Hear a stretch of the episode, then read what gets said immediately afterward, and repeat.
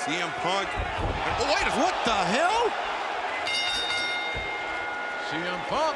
Oh, the GTS on Shawn Dean. Well, that's a little surprising. Ladies and gentlemen, the winner of this match as a result of a disqualification, Captain Shawn Dean. Oh, MJF.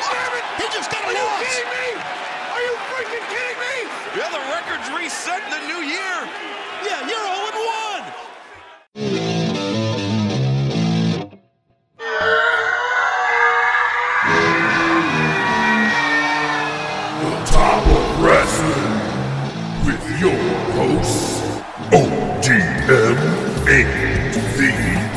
the Good shit. Late to every episode. Late so much, I'm gonna have to buy you a pregnancy test. Bob Rude.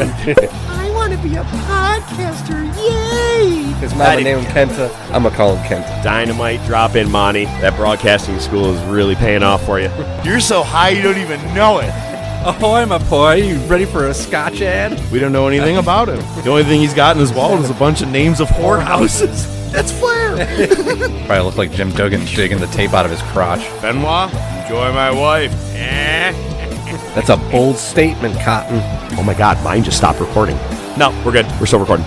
What a dick. I'd cease and desist me. I'd cease and desist me hard. I need a minute to recover off that. What kind of game is it? War Games! Let a war! War Game! You're our impressionist. I have, yeah, I know. That's the only thing I've said in the last half hour. Bark like a dog. Oh, oh, oh, Jinx. Holy shit. How did that actually happen? Here we go.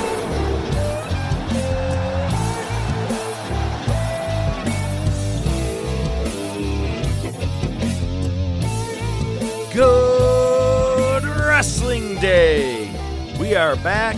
R.I.P. Bob Saget. The top of wrestling is here and ready to go. And man, I am excited for this week. A lot of good stuff to be talking about. I am the professor, Mark Fantasia. We are just diving in headfirst. There's a lot of good stuff we've got to talk about. And to be honest with you, I've been waiting about a good five days, maybe more, since uh, one of the most shadiest shits of all time ever happened, and we're going to get into that first and foremost when we get started. But I can't talk about that story until we have the co host of the Top of Wrestling podcast here. Ladies and gentlemen, ODM. We run the East. Hit the fucking music. The bills make me wanna shout. Kick your heels up and shout. Throw your hands up and shout. Throw your head back and shout. Come on now, the bills are making it happen now. Stand up now, come on and shout.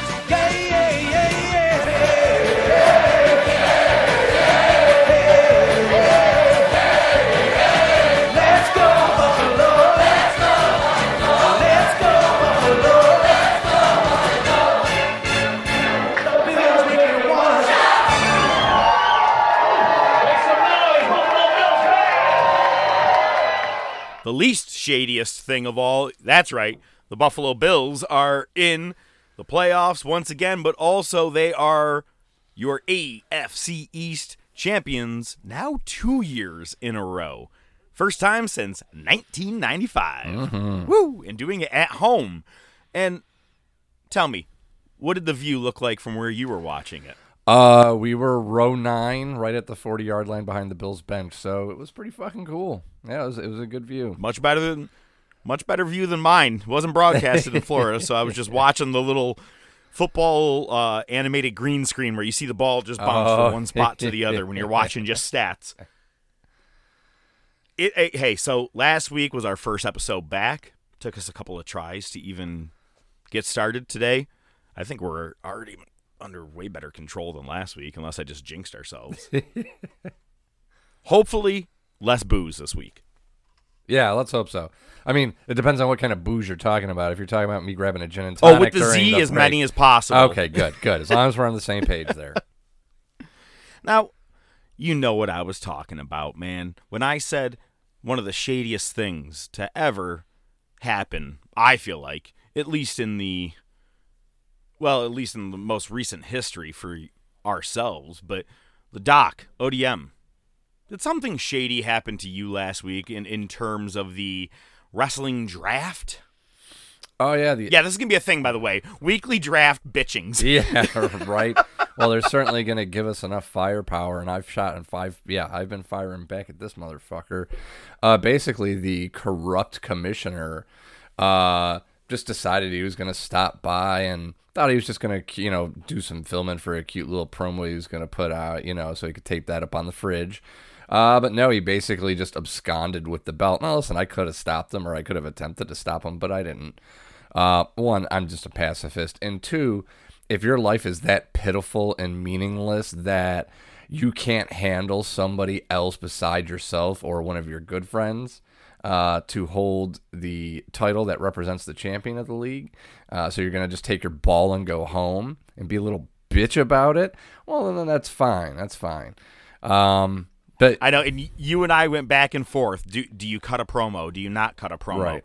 And it's almost you said it, man. Just better off to just gotta take your title. I It's fine. think, yeah, I, because when go ahead, please. I want to hear what you have to say. I was gonna say I I keep thinking about it and I haven't done it yet. Maybe I should just do it during the show. Uh, I think I'm gonna message Flamingo Flares and tell her that if she gets me the belt back, I will key her into my entire draft strategy. Then I can then I then I can cut a promo with the title underneath my hoodie, cut the promo, make it look like I'm crying, then just unzip my sweatshirt and just be like, yeah, now what? Even Flamingo Flares agreed. She's like, "Yeah, that's that's not right." And it's funny because he goes, "Read the rules." I go, "Well, your, your rules are contradicting each other because he tried to update the rules mid-season to say that you have to hand the title over at the beginning of the season, but it also said you get to hold it to the end of next season." I was like, "Dude, come on! If you're gonna at least cheat, cheat right." Yeah, no, It's a shady commissioner, man. It's worse than uh, William Regal in his heyday of Raw, dude. right? Wow. No, th- complete mark. You're taking the markishness to a whole nother another level. He's excited that he's in fourth place. Uh, I think my next uh, shot across the bow is going to be uh, a while back. I noticed on his personal page, not the IFW page, he posted uh it was like uh almost like a wanted poster, right? Like some uh, pedophile got arrested or something, and you know he was basically saying, "Yeah, get his ass." Uh, I'm gonna take that and I'm gonna Photoshop his picture in. Uh, and then under Mark wanted. and and then under under crimes, I'm gonna be like wanted for being a trick ass Mark, for being a Mark ass trick.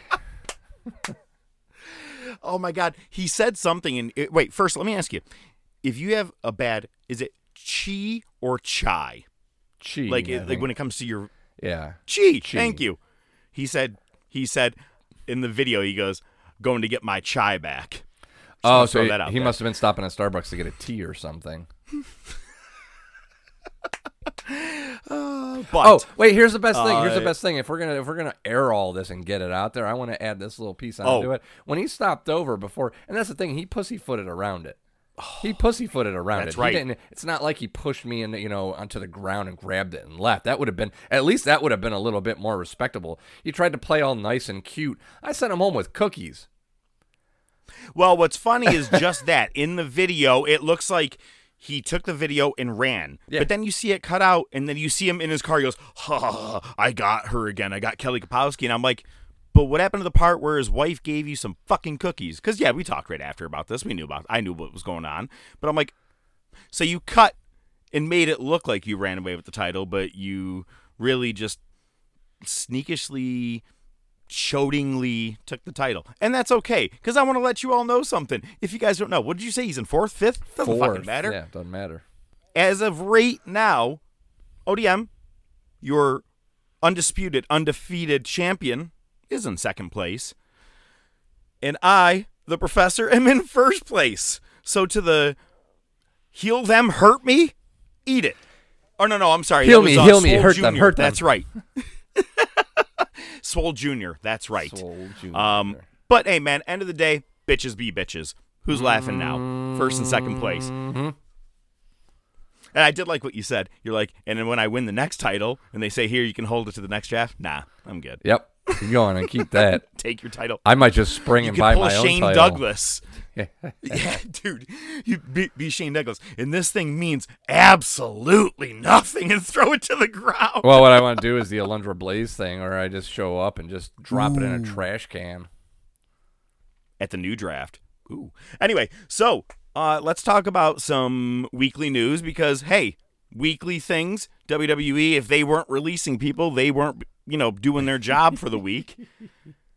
And that being said, wow, here's some people that the people that bring you to the dance sometimes. And there's main people I'm talking about William Regal, Road Dog, and well, I would say probably Samoa Joe is the other biggest name. Uh, but William Regal and Road Dog are instrumental backstage with everything that they are doing when it comes to all backstage stuff.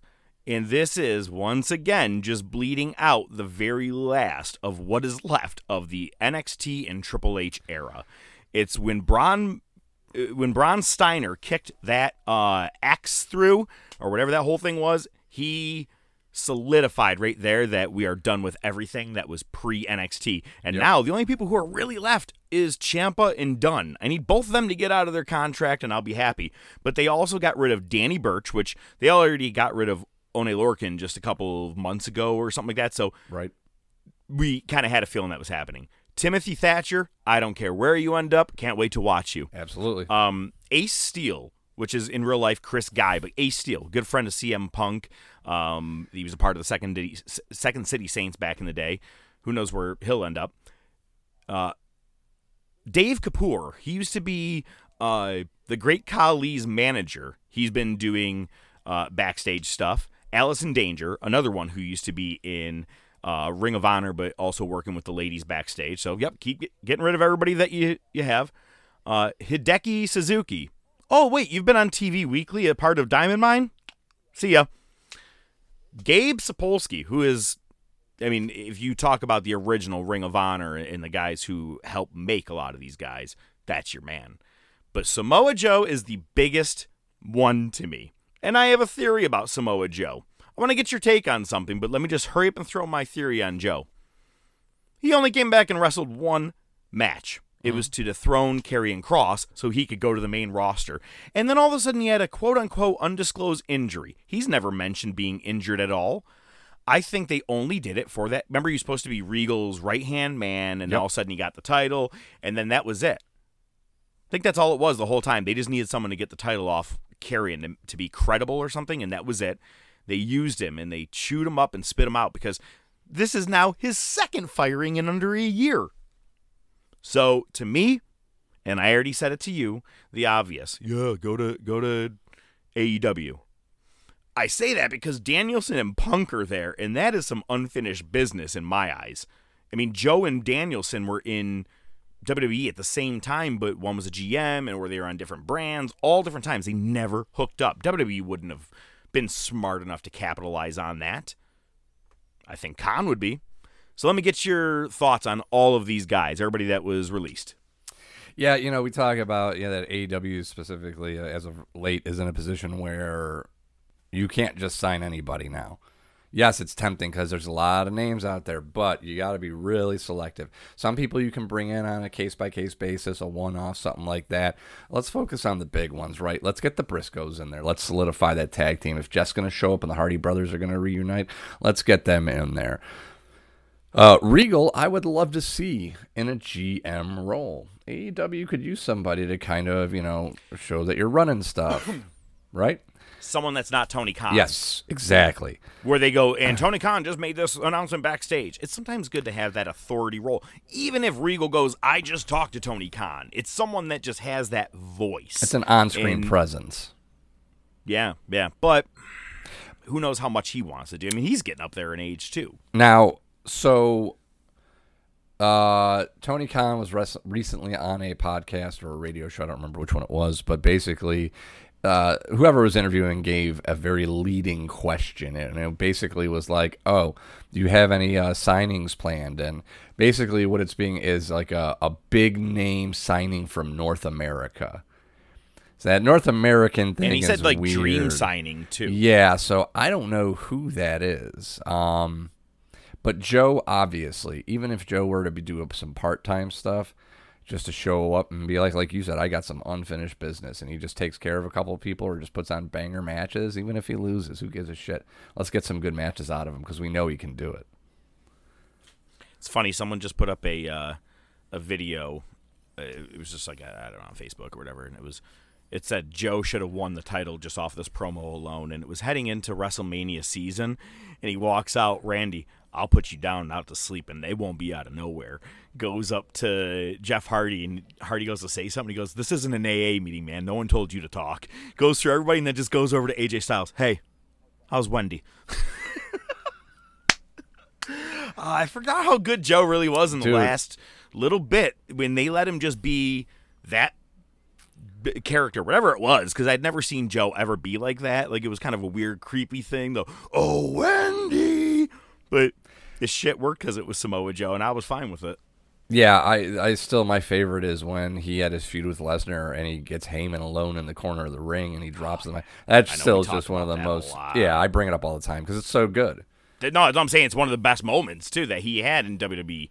Um, and we're gonna be talking about Joe very much soon because in a about two, three weeks from now, I think uh, our top topic is going to be the Forgotten Era, which is NXT because now it's long forgotten. R.I.P.. to 2.0. Yeah, R.I.P.. dude, isn't it isn't it funny that Hunter, who's always been accused of burying people, has been buried about as deep as you can put him? It's funny because there's some new news that's been coming out uh, about Ring of Honor. Uh, I'll just say it right now. Uh, they're going to be having a show, Supercard of Honor, WrestleMania weekend. They said they were going to take the first quarter off. That they did. But they let everybody go from contract. So what is your plan? And I did find it funny. Someone did some digging, and I guess Triple H's contract with WWE is like the contract that he has set up is like coming up in, in 2022 at some point, I think. But it could have been a bullshit thing. I'm not going to uh, give that a whole lot of uh, weight. But I don't see him going anywhere. But at the same point, yo, this dude is going to fucking like. It, it- I don't want to say hang himself, but like you're killing him. You're literally killing him. Like everything that he built. NXT was the greatest thing WWE had for about a good solid five years. Oh yeah, easy. And it's funny because I saw a meme the other day. It said, "Let's all be honest, WWE hasn't really been good since John Cena went away." And I sat there going, "Jesus, I don't want to admit it, but it's kind of around the same time that he went away that WWE really kind of did go downhill because when he was in a, con- a consistent role." At least it was a watchable program, not because of him, but at least in that exact era. But at the time that he went, it's like they just they were just throwing in uh, the towel every week and just. Uh, did you read Freddie Prinze's interview? No, I did not. So Freddie Prinze Jr. He said that someone they that he knows who works with Fox was interviewing, doing some work with WWE and everything, and WWE was trying to get Fox to buy them.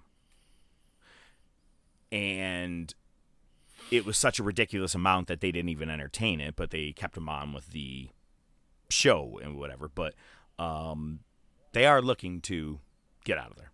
I, I'm telling you, man, th- this company's going to be gone in like two Oh, yeah. years. How the fuck can you even live at this point right now? And I, uh, from what I heard, I don't know the exact numbers, but I heard the Dynamite on TBS premiere was pretty good with rankings. I heard like it, it uh, are like over a million views for one night. Hey, man, it's a good start. Yeah, not bad. It's already better than I don't even know who's drawing in to watch how many people are watching Raw. If anybody's watching Raw. Uh let's let's talk about something on the other side of uh, the world. Uh, we'll talk about Japan. That's right. New Japan had their Wrestle Kingdom January 4th event, as they always do. This year was a three night event. Um, I was wrong. I thought it was 4th, 5th, 6th. It was 4th, 5th, and then on the 8th, on Saturday, it was New Japan Oh, versus okay. Noah. Um, and that just was what it was. It was just new versus old. But in the main event, Okada and Tanahashi went over uh, old school, basically. Um, kind of, you know, just cementing their place in history now and that they're the new wave going forward. But on night one, former tag team partners Yo and Show opened up the show with a gra- uh, just a, an awesome match. I mean, like it grabbed your attention right off the bat. Good match. Um, but Shibata came back. Katsuri, Katsuyori Shibata had his first match back, and he got a little bit of trouble for this. So, back when the what was it? The G1 Climax, he had a five minute match with Zack Sabre Jr., and it was just a grappling kind of match. It was uh, catch cam rules, is what they said. But when he came out for this, they kept saying that's what this is. And then he got on the mic, and, you know, after translations, finding out, he said, We're making this a real wrestling match between him and Ren Narita. I need you to look up Ren Narita. It is exactly Shibata in a smaller version. I mean, haircut, mustache and goatee, black trunks and boots, everything. They even go, and he looks a heck of a lot like him. At one point, when they were like grappling, like locked up, I go, I don't know who who's who right now at this exact second. it would have been like two Austins facing each other. You know what I mean? Like both exact same, just black trunks, black boots, right? You know. But anyway,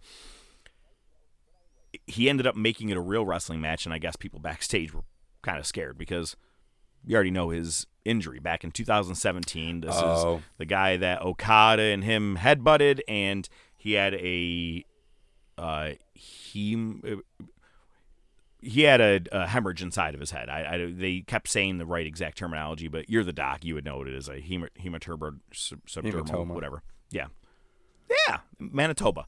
Um, and so he ended up having his real match, but it really only just had a couple extra kicks, and they still made it a, a grappling match. But he owned up and said, if they find me, whatever the case is, this is after I ended up reading up on this. Uh, he's like, I, I went against their rules because if he had said to them backstage, "I'm about to make this a real wrestling match," they would have said, "Nope, don't do it, don't do it." He went out and just kind of went into business for himself at Wrestle Kingdom, but the crowd went apeshit to see him. He only has so many matches left in him. He even admitted it. And this was a cool match because he was giving the rub to a young lion because that's what that's what they're called there, the young lions, and it was a great match to watch.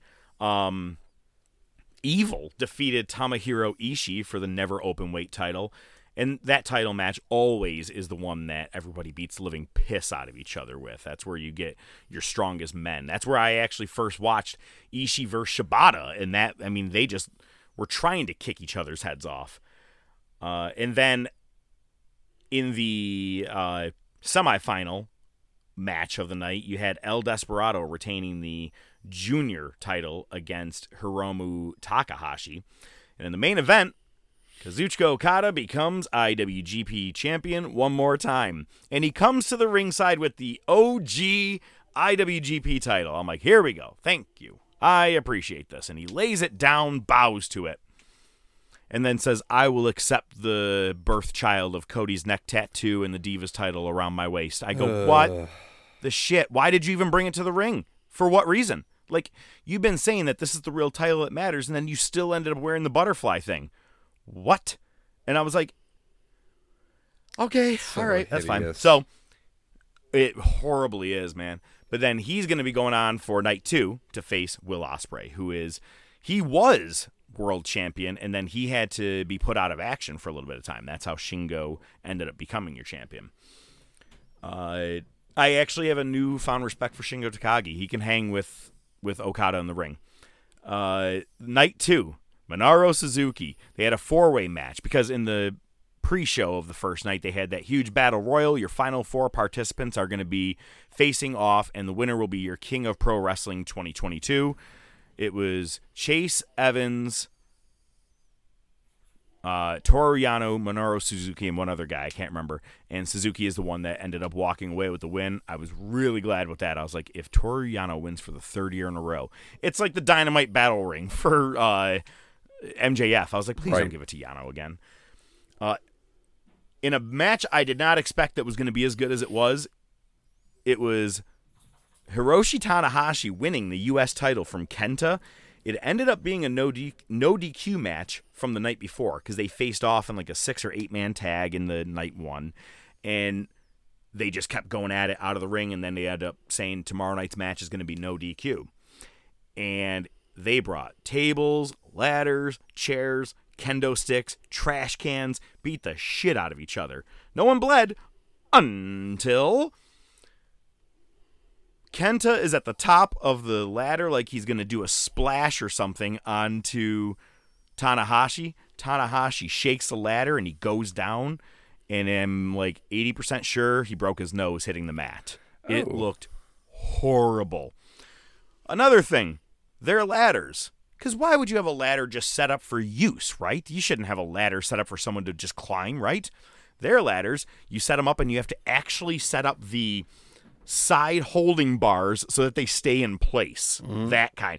And Kenta started bitching to the crowd, like, ah, da, da, da, da," whatever he was saying. And and the crowd started laughing. And I'm like, he's probably like, why do I have to do this? Whatever it was, the crowd started laughing. He's supposed to be the heel, but you have to put the ladder together. I found that very interesting with Japan. I just never noticed that before. Huh. I mean, you're it's it's in a triangle form, but if you want it to be sturdy, you have to put the side support bars on. That's interesting. Very weird. Yeah. Like, and I'm talking like screwing it in, like, like turning it. I was like, Jesus Christ! I was like, this is taking some time here. Yeah, I think there's better ways to do it. kind of interesting. Hundred percent.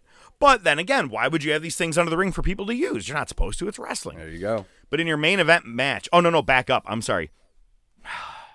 Jeff Cobb had a great match against Naito, uh, but he came up short. Naito ended up getting the win, and I thought Jeff Cobb was going to get the rub, but he was actually injured from the night before. He worked on a real bad knee, and I didn't know it until they said it, and I went back and go, oh yeah, he really was kind of limping a lot, and I thought he was working, but no, he was actually in pain from the night before, and he actually ended up bleeding towards the end of the match. Decent match, but match of the week uh, of the not weekend, but match of the uh, three nights, of course. Kazuchika Okada retains against Will Ospreay. Dude, I thought Ospreay was gonna win. I really thought he was gonna get the rub, and he said in an interview afterwards, "You guys saw what I did out there." And I'm this good now, and think about how young I am. I guess he's like six, seven years younger than Okada. And he's like, if I'm this good right now, I'm going to be main eventing every one of your Wrestle Kingdoms. I'm not going anywhere. I was like, oh, shit. So it was interesting to watch. I like it. I think he's, he's your new Gaijin. You know what I mean? You had Kenny Absolutely. Omega, you had AJ Styles, and he's the one running with it, and he can go. He gave Okada a great run for his money. Man, no one can throw a drop kick like Okada. The absolute best in the business. Absolutely. It's picture perfect. It's a thing of beauty. Yep. Now, we keep talking about the Forbidden Door. AEW is the one that's basically doing it. And WWE is hurting so bad because they've released so many fucking wrestlers, especially in the women's division. They don't even have enough to fill an actual Royal Rumble. So, to the point that they've brought back both Bellas and, and they even announce it on Raw or no, SmackDown.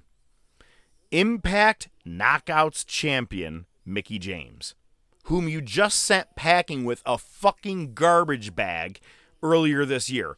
Am I the only one that remembers that? No. Money talks, but um people are like, "Oh, this is the this is the new Forbidden Door." No, no, no. This is a one-off. They are so short on fucking wrestlers, they can't fill it. That's why they're not having anybody else. But I There, I did hear Moose is calling out Roman Reigns a bit. Yeah, there there's been some rumors on uh, Twitter today, some speculation, nothing more than that. Uh, WrestleVotes I kind of reported it, but uh, the, I saw another article that Tony Khan's been in talks with uh, Johnny Ace about some kind of Oh God, working please. relationship. And then there there is uh, some rumors that there is another potential forbidden door to be opened with WWE and the Rumble. And it did not specify men's or women's, but it sounds like there might be something else too. Now maybe it's just chatter to get more people to watch it. I'm gonna watch the Rumble because it's because it's the Rumble. I, I, you know, all things aside, I'm gonna watch it. Should we do our yearly watch along? No, because I want to devote all my time to watching it and picking it apart. So when we talk about it the next night, we can shit all over it. That's fair. Yeah, it's true. Last year was kind of fun though when Edge won. Uh, it was. So yeah, well, that's because they had the 4K, actually- uh, the 4K cameras that we kept flipping out about. Oh my god, that's right. Also, Kevin Owens had Roman Reigns handcuffed laying on his back for 45 minutes in a no or in a last man standing match. Somehow he still lost. Um but the forbidden door is still just being I, I we got to find a better word for that. Foreboding. Um Foreboding. but Matt Taven, Michael Bennett, the OGK from Ring of Honor, they show up with Vincent, who is Taven's old partner in the kingdom, but also his biggest foe as of recent when it came to the end of Ring of Honor. Maria Kanellis and PCO. And PCO's been away for quite some time. All five of them show up at Impact's Hard to Kill and just wreak havoc and beat the living shit out of everybody.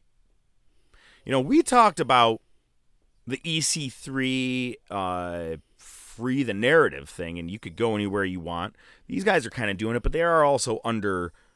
They're not under Ring of Honor contracts because they were all technically released or whatever, but I just don't know where all this is going with Ring of Honor. I'm kind of confused. Like, what's about to happen? Are they being bought out? Is Super Card of Honor.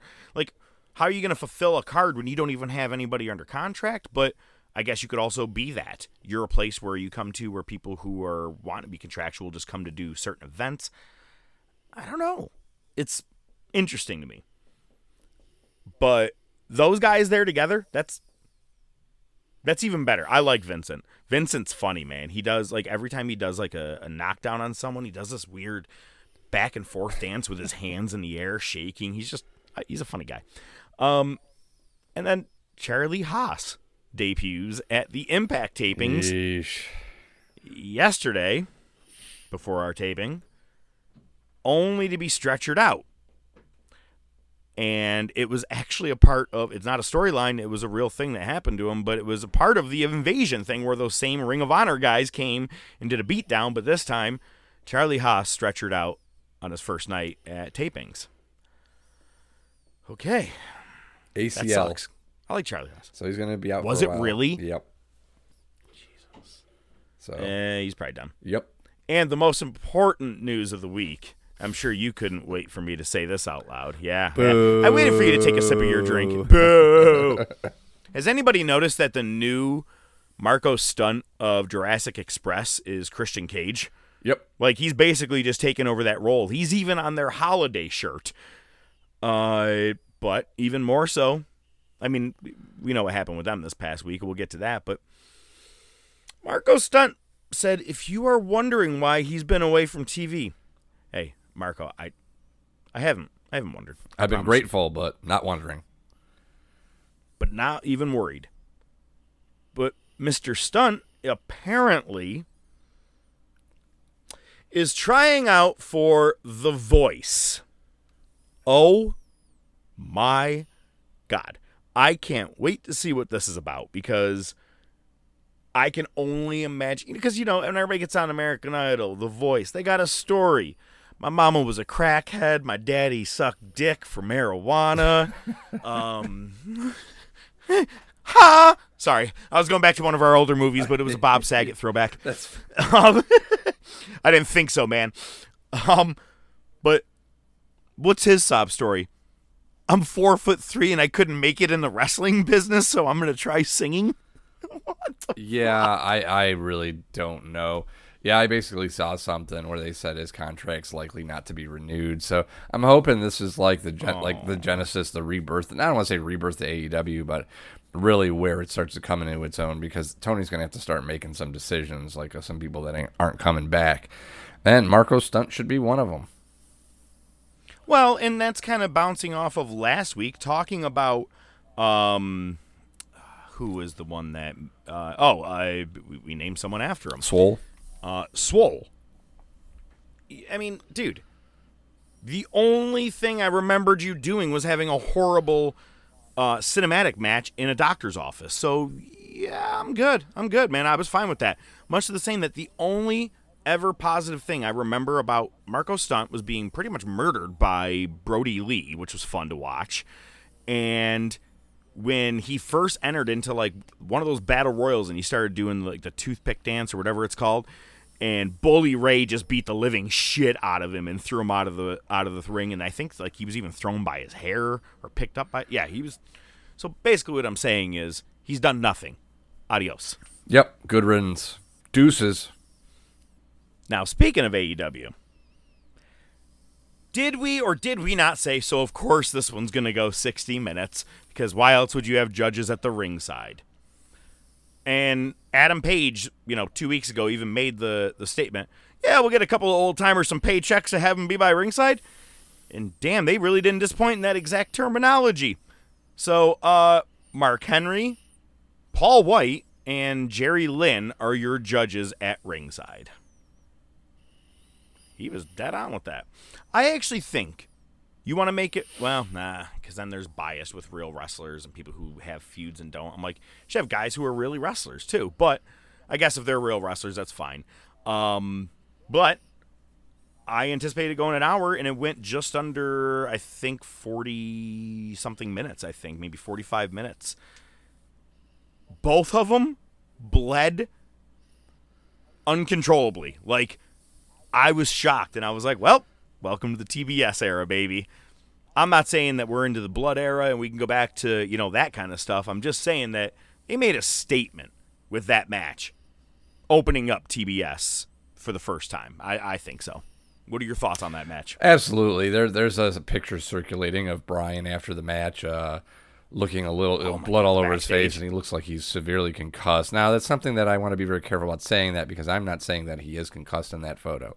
That's what it looks like. No, he just looks out of it. Yeah. but it's but But- you know, but a lot of people- photography. If you take a bunch of snaps at once, you could get that right, picture. So with you. exactly. So, a lot of people are speculating, oh, he's out of it. I mean, you gotta be very careful because you don't know unless you were back there in context and we're talking to him. That could just be an. Uh, it's happened to all of us. So everybody pump the brakes. But yeah, this is awesome. This is what we want. This is what we want. It Danielson doesn't need the title. You can put it on him at some point, and I'm sure you can make something out of it. But Mm-hmm. you don't need it. Put Page over. Let him get. Let him get some. I got to be honest. I who the f- I did not see Danielson's first loss coming to Adam Page ever. I thought it was going to be something way beyond that. And I read an interview that Konnan had said, you know, he weighed in. He goes, I, I like how they're pushing the younger talent. They're making new stars. And he goes, and while I do like Hangman Page, I don't think he's your guy to be carrying the strap. Fair Okay. enough.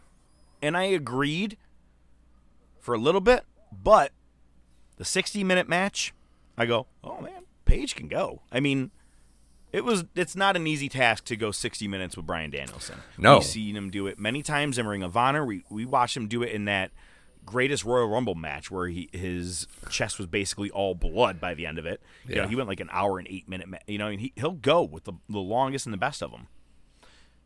It showed Page can go.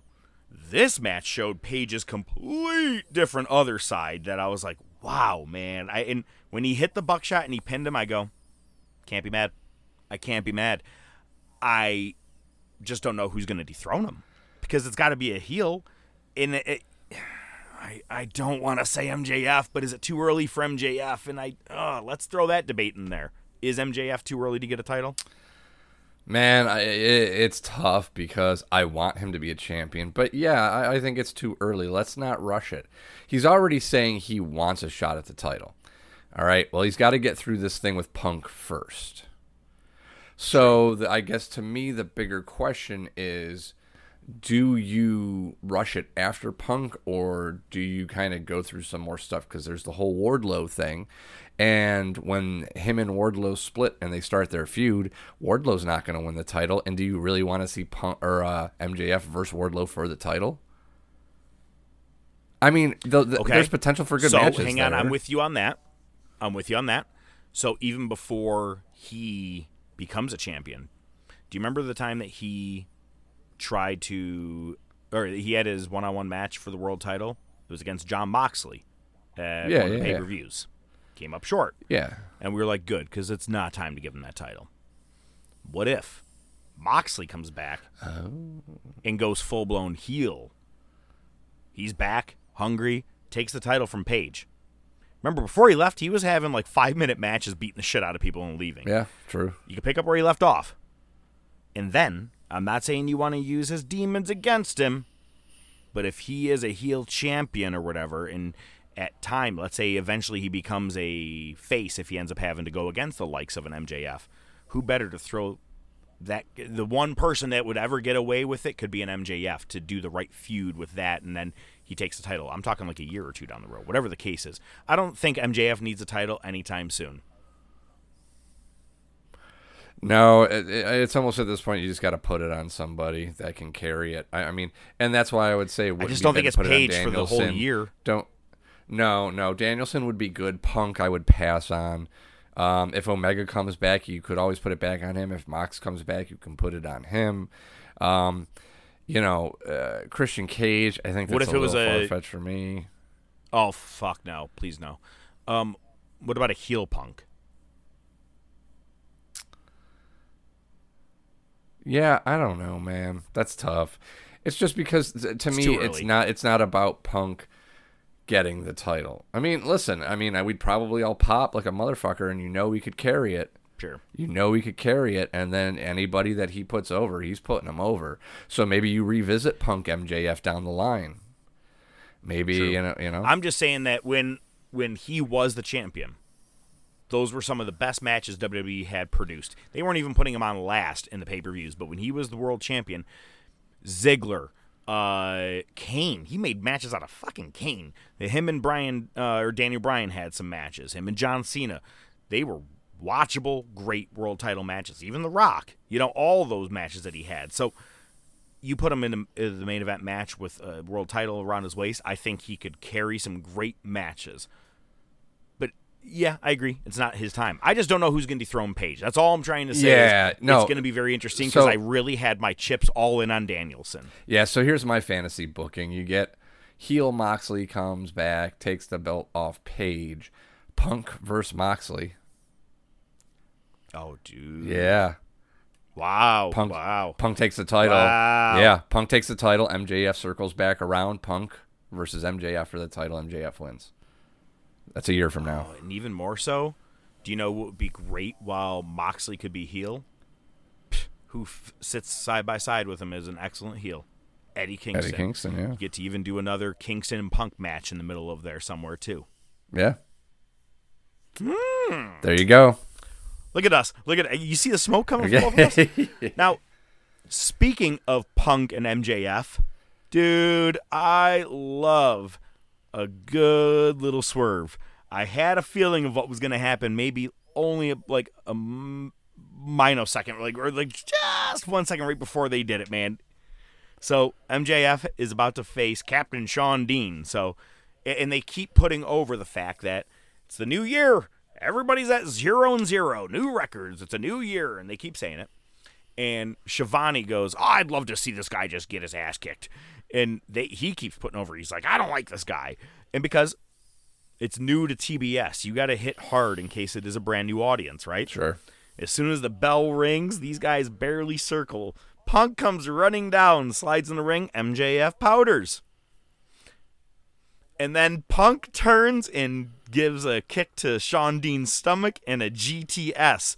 And as soon as he does it, you hear the bell ring and he's holding his ear, pointing at it. And, and MJF is like, what the hell? And you hear, winner by disqualifi- disqualification, Captain Shawn Dean, because it's like he helped MJF. So MJF is now 0 1 in the beginning of the year. Punk gets on the mic and says, This is your this is your life. Until you face me, you're gonna lose every match. This is what happens from here on out until you finally face me. And you know the promo I'm about to talk about, but dear God, this was fantastic. So MJF goes, "Why did you get so butthurt that I I mentioned Roddy Piper?" He goes, and basically he ends up saying, "The difference between you and Piper, Piper main evented a WrestleMania. Here we are. It's the second time the word WrestleMania has been announced on AEW. Danielson did it, and now uh, MJF is doing it. Of course, him and Punker keep going back and forth about WWE, and I want to get into that in a second. How people are like, you shouldn't be mentioning it, blah, blah, blah, but we'll get there. And MJF says, maybe I'll go main event one myself. Maybe I'll go main event at WrestleMania. And I want to make sure I get this word for word. I got it. Punk said, I, all I want to do is kick your ass. But believe me, if you think the pasture is so greener over on the other side, please, by all means, go main event night four of a buy one get one free extravaganza. Because remember, it's not a pay per view; they're they're live premium event, events now, dude. And he goes, and I'll still be here to kick your ass. Oh my god, I marked. I marked the fuck out. I am so happy to see him Punk's back, dude. The happiness you saw it all out. It hasn't stopped, man. It hasn't subsided, dude. This has been like the greatest like ever since August 20th, I've been so into wrestling again because of Punk. And it's not just because of that's my guy, but it's make everybody was like, well, was he the guy or was he just the best at the time? I don't know, man. On the stick, nobody can really touch him. He is the most entertaining on the mic. Doesn't matter what he does. He he knows how to get into the audience and get in their heads and get them happy. So Absolutely. What did you think of that promo? I loved it. It's fantastic. These two are, are meant for each other. They can go back and forth for a while, and I like that they're not rushing it. It seems like they're keeping the pace. So every week there's a new twist, there's a new turn, and you're just excited to see this pop off. Again, man, I, I could see it being where, you know, I, I- don't think the worst thing in the world, you, you let, it's easy to say you should let MJF win because he's the up and comer and you want Punk to put him over. But I say you get a good match out of it, Punk wins, and you can circle back later, maybe when Punk has the title or a title, and MJF can take it from him. So I loved it. I you, I, I did see that uh, in an interview, Punk was asked, "Would you be interested in being a trio with Darby Allin and Sting more?" And he said, "Absolutely." Or he, he's something like "fuck yes," like was his immediate answer or something like that. And I'm like, if they ever brought it, like, because they always call them trios match. I like that. It's not a six man tag; it's a trios match. I kind of like that terminology just a little bit better, um, because you could use it for both men and women because they always say that it's a six man tag for all the women here in the ring. It's like not a six ladies Yeah, tag, you know. So it's a trios. Uh, 2022. Move forward. Anyways, uh, not that I'd want to see a trios tag team championship, but just seeing those guys tag together was already great enough for me. Um, but people are like, well, why do you have to keep mentioning WWE? It means you can't get past it. No, it's acknowledging it that it's real, okay? WWE is the ones that don't acknowledge real shit. They act like nothing exists outside of WWE world, when in fact it does. So I'm glad they're bringing it up because it's real. It makes it real. And people are like, oh, it's only going to draw more attention to WWE. Does it? Yeah. I think the more uh-huh. that you keep dropping that name, people see that, and then it's going to draw WWE fans over to AEW. Be like, wait, they're mentioning that over there. What's going on? Absolutely. Can't be wrong. And MJF ends the promo. Yeah, you guys want it? You guys want to see it? You want to see it? Fine. Next week, CM Punk versus, and he even puts his thumb right at his own chest. Wardlow, and I knew he was going to say Wardlow. I, I was like, it's either going to be Shawn Spears or Wardlow. I could put money on it, and he says Wardlow. For me, I'm already excited because Punk just cost him a match, so you know he's going to cost Punk a match, and I have Wardlow in our draft. Speaking of, Wardlow has his weekly powerbomb squash. There's more points to me in the next match. Was there any Uh, doubt? You called this. You actually called it, I think, that Jade Cargill, with her undefeated streak, they weren't going to have her lose. Yeah, and that was a bummer. Cargill is your TBS champion. And I got to be honest with you, I'm okay with it. Because She's if right you have a have face. W- exactly. But but for multiple reasons. She's hated. People think she's green. And I think she's okay. She's better than uh, uh, Swole, Swole, yeah. I think. Um, but she's been undefeated. You can't be shocked. Here's something I have an issue with. I'm not sure if you caught it. have you seen any of the comments or tweets or anybody saying the only reason she got this was because of what Big Swole's comments were about diversity? Oh, bullshit. I don't buy that for one second. Thank you. That's Thank you. I said that when this tournament was put together in order, I had it as Ruby Soho, Jade Cargill, Thunder Rosa. Yeah. And the only reason Thunder Rosa was my uh, is because I like her. But I was like, ah, she's more of a f- women's title contender. But we always knew it was going to be Ruby, and we always knew it was going to be Jade. There was never a fucking doubt. And and here's the thing, if you have the face, Ruby win it, then it's just her defying the odds all the time and winning, right? And facing all the heels. And we're seeing that enough in every other way. It's best to have a heel champion. We always say that because you want the underdog to win it. So now Ruby can try and try and try to win the title. And if she does, that's when you're happy about it. That's That's what I'll be happy about, Jade's yeah. the right one to win. Yep. It's perfect. Let's hope so. Now, let me ask you in the main event, do you have any of the uh, four combatants that were in the tag title match? Do you have any of them in our uh, draft? Uh, I have two of them. Yeah, I got Jungle Boy and I uh, have Rey Fenix. Oh, so you broke even in that match. That's cool. Well, I mean, no point wise. Yeah, yeah. Oh no, I got. But. I, uh, but we thought it was a break.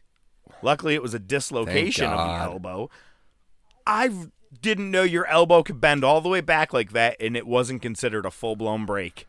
How is that? Uh, because you know what it is, man. With all the crazy ass moves and everything that Fenix does, he's of course he's probably double jointed, and you could bend your elbow all the way backwards like that. When I saw it, I was like, his arm had. I thought his arm was gonna be laying next to him. You know what I mean? Like just Right. completely detached from his body. That's how bad it looked. Ugly. Was he trying to stop himself from being hurt on the ground, like like protect his fall? Yeah, maybe he just took a bad. I mean, because I mean, it's almost like a, a backdrop, right? You put your arms out, and uh, but Yeah. and then it was, you know, and that's the fucked up thing of all the ways that he'd get injured. You didn't think it would be by just taking a a power uh, a choke slam off the apron into a table, but Come on, huh? That's as close to. Come on, we've been saying how long is it going to be until the die the dude dies? So I mean, like, I didn't have dislocation on the yeah yeah I didn't have dislocation I on did it. not have that The on my radar at all. that bitch arm dead. Oh man, uh, I was like, just pop it back in place like uh, Lethal Weapon. Yeah, So, Rampage on Friday. Adam Cole defeats Jake Atlas, who was recently signed by AEW, and I think Jake Atlas ends up getting himself injured as well. yeah. Yep. Um, Hook, another guy I have, Send is Hook. on our draft. Send Hook. Hey, can you explain that to me? Who cares? It sounds a part cool. like the mo- Okay, I just didn't understand what send hook means. I just didn't know where it came from. I didn't know if it had to do with like Captain Hook or like Peter Pan shit. But even back when Punk goes, he was like, "I'll face Powerhouse Hobbs. I'll face Starks. Send Hook." That's exactly how he said it to Taz. Um, I just don't understand it. But he defeats Aaron Solo, keeping his streak alive. But did you hear what the crowd was chanting? no. We are hookers. We are So hookers. stupid. I fucking love it. I don't care. I love it because I have him in the draft. I got the people who are squashing people and not losing anytime soon. I got Braun. I got Wardlow. I got Hook. Hey, man. Maybe I'm going to get the title and do the same thing. Just drop it down on the ground. I'm going to put it into the trash. Oh my God, I'll put it in the trash and then we put it into a video where all of a sudden it drops and it's in your hands and be like, but I still have it all. Anyway, Ruby Soho and Riho end up defeating Britt Baker and Jamie Hayter. Starting to see a little dissension with Baker and Jamie Hayter, which is good. I like that. You know, that's it's a good way to build up characters. You don't want to always be that follower all the time. You got to break away, and I'm good with that. Absolutely, build her up. In a badass badass street fight, Eddie Kingston, Santana, and Ortiz defeat Daniel Garcia in 2.0. That was another thing, by the way. Uh, Overcrew. What is his issue? He's like, fuck Danny Garcia. He's like, for whatever he did. And I'm like, he, I- he got Oh, screwed at some uh, local event or something, I guess. And Yeah, I'm like, did, did Garcia not put you over? Oh, maybe you should. I don't know. Maybe you should have taken your belt and went home, Tiger Queen. Do you think he was like, look it, you can pin me for the title, but I still get to take it home? All right. And then uh, That's fucking hilarious. Yeah, more. Once a mark, always a mark.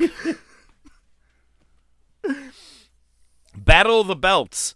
Oh, Cody contracted COVID, so he's out. And uh, we end up putting in Dustin Rhodes, because, yeah, one rose to another, for the interim title. Okay, I Aye, hate the fact that they did interim. Let me ask you, have you ever seen the movie uh, Glengarry, Glen Ross? No, I know which one you're talking about though. All right, but there's a part he's like, and I just kept thinking. He goes, "What is the what is the point of an interim relationship? The only thing I'm in is either all in or not." And as he said, and I kept thinking, I'm like, "What the fuck is the point of an interim champion till Cody comes back? Two weeks later, and he's done with this. Get him back." But I think he was supposed to pass the title off to Sammy because the Go Big Show Oh, yeah. is something that he's got to be uh, filming with. Uh, who was the one that was uh, Rosa? No, what was her name? That was in uh, Clerks. She she. Oh, Rosario Dawson. Yeah. Yeah. So they did. Uh, they got to go film that stuff and, and something like. I think he was supposed to hand the title over anyway. It's just weird. Makes but I'm like, sense. are we going to keep calling him interim? Uh, Ricky Starks retained the FTW title versus Matt Sydal. One of the funniest things. It looks like he gets hit in the dick. and he op- he like holds himself there, checking himself. Ref comes over, goes, "Are you okay?" Ricky Starks opens his trunks, looks down, and goes, "We're okay," and goes back to fighting Matt Sydal. Can't make that shit up, guys. All right. But in the main event match, that's right. I was just on a fucking streak with AEW because I got Britt Baker and No. Riho lost.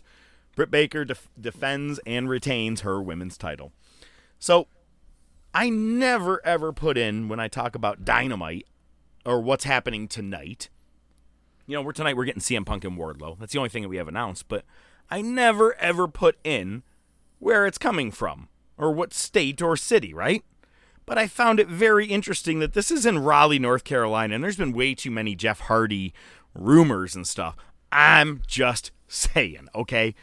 I don't even know. When did he get let go? Has it been 30 days? Maybe he has enough money he's going to pay the fine. I don't know, man, but fuck it. Just go over there. Show up tonight. Because I don't know if, you, if you'll ever. Uh, you weren't watching. In 2010, TNA said, we're going head to head with Monday Night Raw on. Uh, on Monday nights on whatever channel they were doing at that time. Right. And that was the night that Bret Hart made his return and hugged Shawn Michaels in the ring. Oh yeah. And on that night, not only do you have all the NWO guys showing up in Impact and everything, but in the first match, which was like a one of their Asylum of Steel matches or whatever, Jeff Hardy comes out of the crowd and just climbs the top and just sits at the top of it, and just sits there just chilling. And he had just left WWE a couple of weeks before that, losing the title to CM Punk at SummerSlam.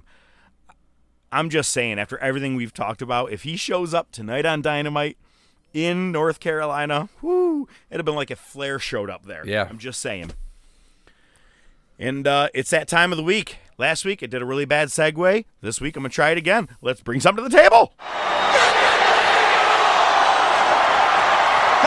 Just bring it, bitch! Yeah, last week I uh, I, I wasn't really happy with. Hey, how about we hit the music for Monday Night Wars? Hey, Dear God. Hit the Monday All right, music. man. Yeah, why don't you just do it? All right, hey man, what do you got bringing to the table this week? All right. Well, I, I just want to bring up Dark Side of the Ring, season three, part two. Uh, I, you know, I've seen the first half. Uh, that's where you had the Brian Pillman episode. Uh, there's a lot of good stuff in the first half of the season. The second half of the season has not hit Hulu yet, and I've been constantly checking, trying to find ways to watch it. I haven't seen any. Actually, I think I've seen the Kanyon episode. That one was really sad. Really good though. Very- Um, yeah, very yeah, sad. very sad. Um, but uh, yeah, so I, I checked Hulu the other day and I got uh, overly excited for a second because I saw the episode show up, but it then it has a little disclaimer that says upcoming. I'm like, you twats. So I checked yesterday and it says it's going to be on Saturday at 3 a.m. So I think by the time you're up on Saturday, these episodes should be on Hulu. Season three, part two had the plane ride from hell. So actually, yes, I've seen that one too. Uh, the double. Last one, man. Oh my God, I love that. And I'm so glad that we actually sat and talked about that one last season because that was just so crazy. Everything from the haircut to Yeah, right. to every. I mean, this obviously that's the episode that has literally like done everything to Flair, and I love that Flair's like screw WWE for uh not really acknowledging me anymore. He's trying to fight with them on everything for the man, the this, everything like that. I'm like, dude, look at end of the day, you literally screwed yourself. You got caught. Just live with it, man. You haven't even apologized yet. Yeah, right. You haven't apologized. Yeah, he had that half-assed statement he put out. So, uh, Plane Ride from Hell, Double Life of Chris Kanyon, Blood and Wire, which is about Onita's FMW. Uh, yep, the uh, Bikers, Bombs, and Bedlam, the jo- Johnny K9 episode. Uh, you got the Luna Vachon episode. You've got the Extreme and Obscene Rob Black's XPW, which is basically wrestling mixed with porn. And there's a Rochester connection there. Um, yeah, a, a guy I know had talked about it. He actually, I think, ran into him not too long ago. Really? Yeah. No kidding. Uh, so there's that, and then the, honestly, the one that I really wanted to watch, the steroid trials. I, I haven't seen that one yet. I really, really want to see that. So, uh, uh, you know, by next time we record, I should have Oh my it. God! I don't think I watched the steroid trial one. Yeah, yet. that's the one I'm most interested in. The Luna Vachon one too, but I didn't. Luna was a. Ooh man.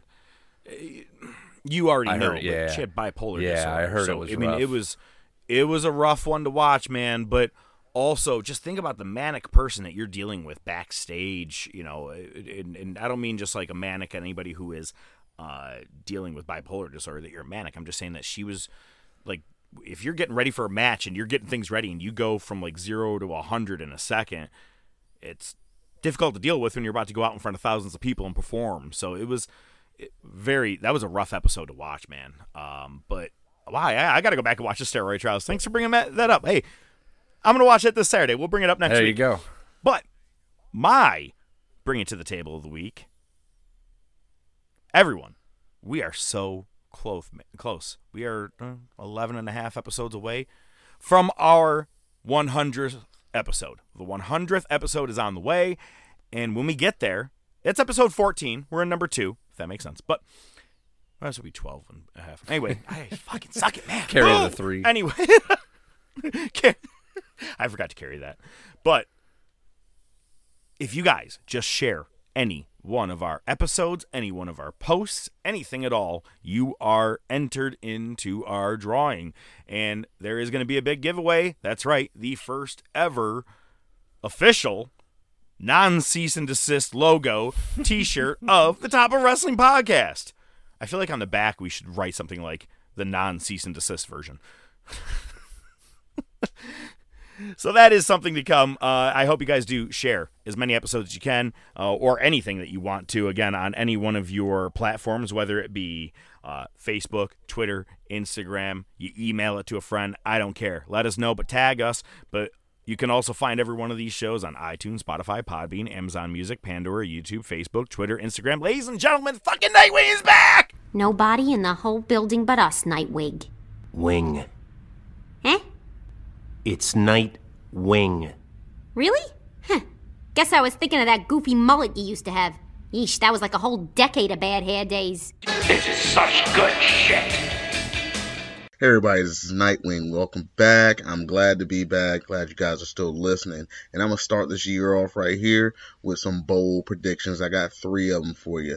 First of all, the first one is not that bold because I kind of been saying it for a while, but we're gonna have Rock versus Roman at WrestleMania for the title of the Tribal Chief. Of course, if you know much about the uh, Anoa'i family, you know that that's not too bold and, and whatever. It works with storylines.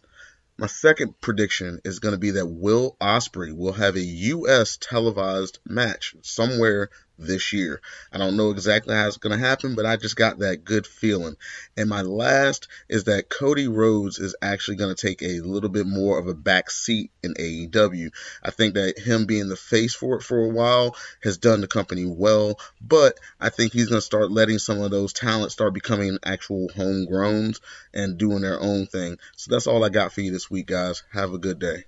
Sorry, Nightwing. I got a little excited there. I just I saw that you were next on the docket, and I was like, I haven't talked to this guy in a while, and I'm so glad to hear that you started the year off the right way, man. Some 2022 predictions.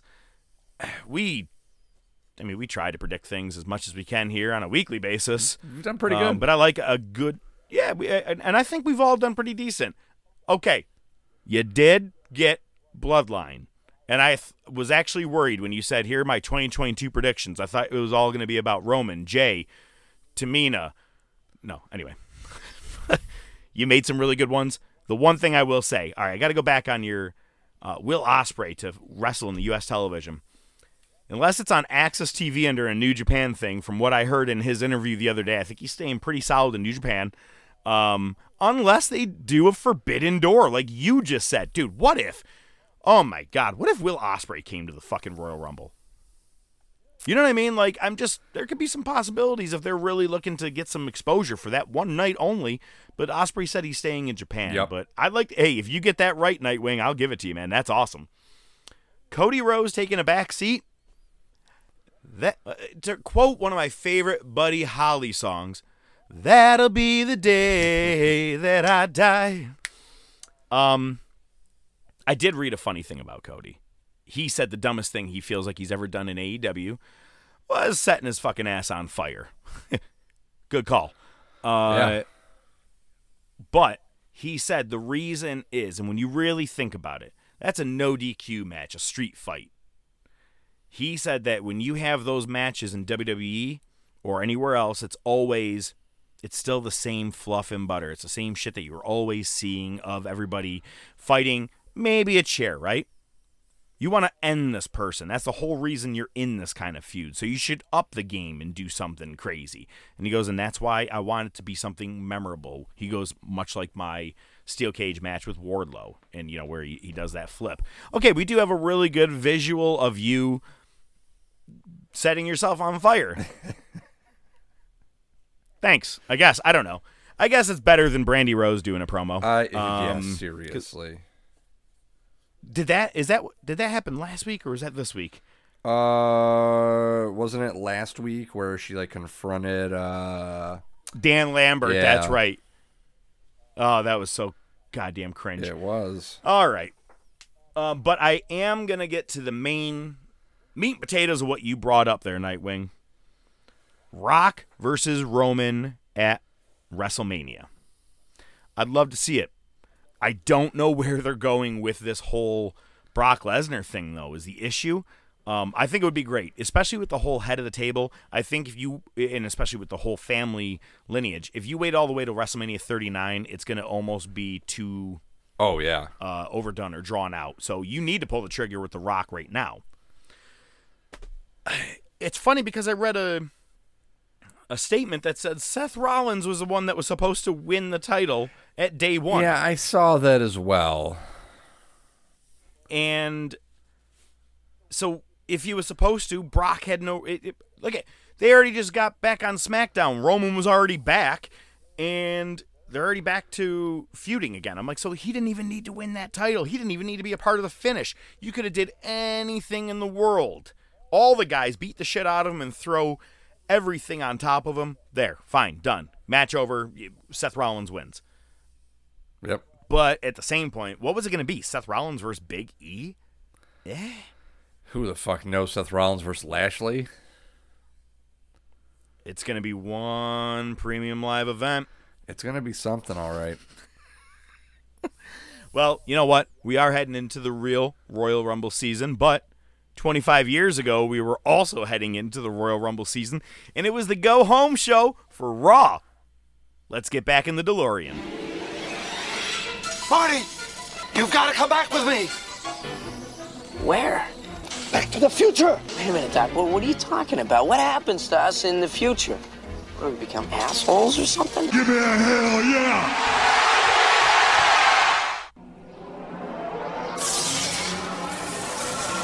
You want a war? You're gonna get me. Mick Foley is going to win their world title. Has been paid for by the New World Order. Come on, Vince. Step into the ring. My God, the battle lines have been drawn! D-Generation X invades WCW tonight! Austin 316 says I just whipped your ass. Have a nice day! We got two words!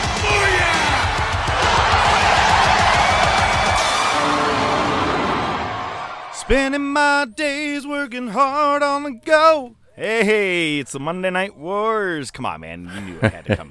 Eventually. Well, what's funny though is that anytime I see Road Dog or Jeff Jarrett, I think of that song. And this week, who opens up Raw but Road Dog himself, but not as the Road Dog? I don't think. I don't know. Do you want to explain to people what we got to see in the opening parts of uh, Raw this week? It's uh Shawn Michaels in San Antonio preparing for uh, the Royal Rumble event. And uh, he's sitting there talking. Well, he's standing there talking with Road Dog. And at first, I was like, "Is that Road Dog? Yeah, that's Road Dog."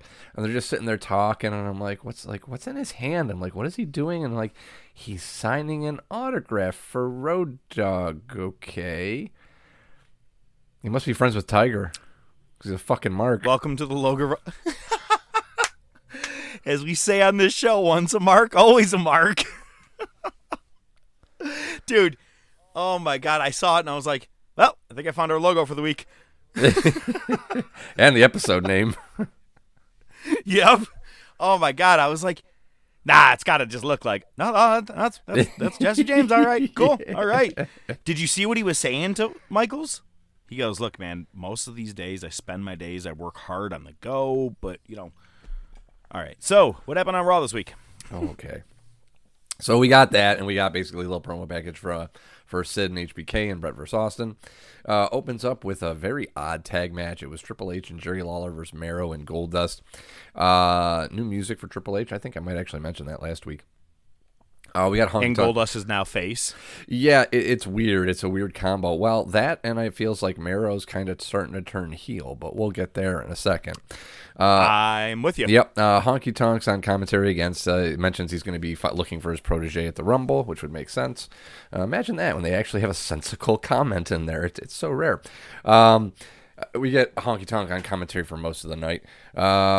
Triple H and Lawler win in some weird DQ. At some point, Goldust just started attacking Mero, and then he powdered, and then the ref called for the bell, and it was a DQ. It was really weird. Yep. So it was all. was- I, I didn't even realize the match had ended. I go, what? What? Huh? Yeah. Hmm? It just came out of nowhere. Um, I love listening to Honky Tonk on commentary. Mr. McMahon. it's funny because it was kind of outdated at the time, but especially seeing Honky uh, doing so much on the Independence now, it, it's it's kind of cool to see him back because he's not the over the top character. It's just his voice; he's got that accent, and so you know it, Yep. it's pretty cool. Um, you know, So there is one thing I want to say. Uh, we haven't really gotten to discuss a whole lot just yet when it comes to what our uh what what obviously we already know what we're doing this season, but you know, I always say I like to let you know maybe where I was, what was going on, things like that. This uh honky tonk thing goes on for several months and in April they are going to be in Rochester, New York at this time in 97. It was a pay-per-view called Revenge of the Taker. I'm on this several times, and I can't wait for you to find me. My nice little bowl cut. Yeah, it's awesome. I can't wait. I can't wait. I can't wait I'm either. gonna put in It's the time for that one. I'm gonna rewatch it and single you out. I'm gonna get some screenshots. It might be our episode cover. Um, Oh, believe me, there's some good ones. There's me yelling at Owen and the Bulldog. It's amazing. Oh, good stuff. Uh, but with that being said, this honky tonk protege thing goes on for quite some time, and since you don't know who it ends up being, I won't spoil it. Oh, for I know you. who it is. Uh, it, it who? No, I'm kidding. Go ahead. Yeah, hey, come on now. Um, all right. So uh, next we get uh, Bulldog versus Rocky Maivia. Uh, Natalia. Oh, I'm sorry. I mean uh, Bret Hart music uh, starts to play, and uh, it's just a, it, it came out when I was doing the notes. Um, it's so we get. Or I'm sorry, Bret Hart coming to the ring. He's going to be on commentary. He's limping. Austin attacked him with a chair, Pillmanized uh, his knee, his leg uh, on Superstars. The On previous night. Superstars. Yep. I love it that they're sh- like it made you have to watch the other episodes or the other shows that they had. Because back in the day, most people probably thought Raw was it, but no, I, I was a very big fan of Superstars, and I remember that happening. So that was uh, when they showed that, I was like, good, I like that. Yeah, same thing with WCW Saturday night, and we're starting to get that now with Rampage and Dynamite. So it's good. You got to watch both shows Yeah, to kind of keep up on it. Uh, Bret's dressed like a waiter at some LA restaurant. Yo, it was a weird. Yeah, okay. I was like, what the fuck is he wearing right here? He had his hair pulled back. He, yeah, he looked like a major D. yeah, yeah, pretty much, yeah. Um, yeah. So, uh, crowd. Bret the Hitman Maitre D. oh Jesus, boo. Uh, uh, crowd's actually chanting for Rocky, and Bret puts him over a little bit, so that's good. Uh, they get a recap of Shotgun Saturday, and uh, Mero and Sable get into an argument. Mero's kind of being a dick, and Sable's doing the over dramatic crying. Uh, then Honky Tonk comes to the ring to try to kick it to Sable. Then Rocky comes in to get him away, and then Mero starts going after Rocky. So, very interesting. Uh, Well, and yeah, eh, spoiler alert, but Yeah. um, Kayfabe Bell. through time we're gonna see him become more and more jealous as he's as he's going on. I remember him turning heel, but I don't remember uh, him being this jealous of her this early. I thought it was always like probably almost like beginning or middle of '98. I didn't anticipate it being this early, but I'm like. Oh, so he's just a jealous guy all the time. All right. right around the implants. He, he was probably pushing everybody around backstage until it was Brock Lesnar. He's like, take her. you win. yup. Pretty much. Uh, yeah. So Owen comes to the ring, and it's funny because he just takes his slammy award and he slams it on the commentary desk right in front of Bret, and he just sits there and looks at him like he's keeping an eye on him. It was great. It was great, and Bret's just Staring at off, him the he's kind whole time. Yup, and uh, and and one point, Bulldog actually reaches over the ropes and kind of like motions to him, like starts talking shit to Bret, and Owen turns around. He's like, "Don't worry, I got him." It was really just like it- it's the little things, man. It's the little things. Subtle. Yeah, man. Um, so yeah, so pretty much uh, Austin and Rocky go out. Uh, they they tumble to the outside of the ring. Bulldog slams Rocky into the guardrail, kind of puts him down for a little bit, and then Austin comes and takes Bulldog's knee out. Uh, Bret's trying to tell Owen, "Yo, he's hurt. You got it. Austin's out there," and Owen's trying to stop him. Uh, Austin gets a couple licks in and powders to the back. Uh, Owen and Bret chase him off, uh, and then Rocky's able to get into the ring right before the ten count and win by count out. So not bad, but doesn't make Bulldog look bad. Rocky gets a win. Uh, you further the storyline, uh, which obviously it's not just the Bret Austin storyline; it's the Owen Bulldog and Bret storyline as well. I did not realize again that this is something that they started planting seeds way early. I just thought that Bret and uh, Owen and Bulldog all kind of rehooked up right after the WrestleMania 13 thing, after the double swerve. I was like, I think that's they got that's when they all became you know back together and everything. I'm like, I didn't realize they were dropping little hints. They both just chased after Austin together. I did not remember that, and I was like, oh. It, after him staring at him for like a solid 15 minutes. not breaking right. character. Owen did a great job, man. Oh, absolutely. Always does.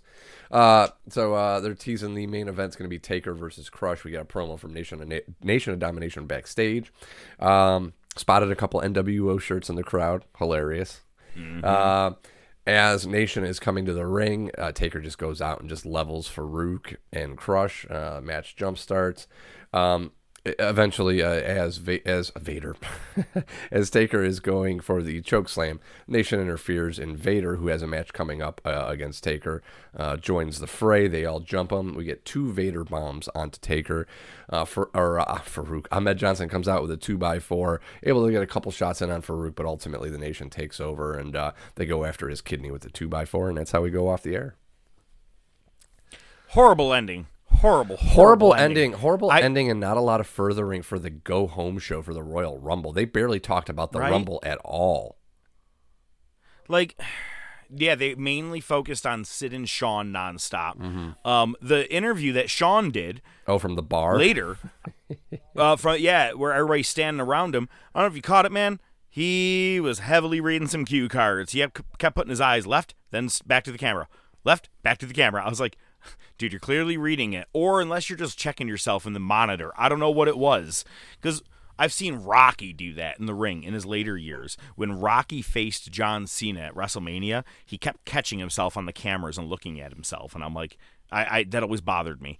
Um, but yeah, either way, just not a good ending to Raw. I wasn't really a fan of it because they didn't push it all to Rumble. I'm not saying you got to do the old or the thing that WWE does now, where they're like, the Rumble's this Sunday. Oh my God, everybody's in the ring and throwing each other out. That's done and cliche. We're done past that. But it like you said, it just didn't leave us much of a uh, want for the pay per view, except unless you're really into Michaels and uh, Sid or Taker and Vader. Which brings me to my next point. I don't know how heavily you watched this era, if ever, like even later in life, whatever. But I was very, very invested in this. Starting this Sunday, shit is going to get nutty. I forgot how nutty all this gets with matches, pay per views, title matches. It just, it's a never ending saga. It's going to be just so weird to watch. It's so much. Yeah. So I just be interested. Just be ready for that. It's a good time. It's a good time to review it. I'm ready for it. Um, yeah, and that's how they go off the air. Now, Nitro begins with Giant just walking right into the uh, NWO locker room, just looking to beat everybody's ass. I loved it. Calling uh, Hogan a coward. Uh, basically, Hogan's not going to put up the title on the line uh, against the Giant. It sold out.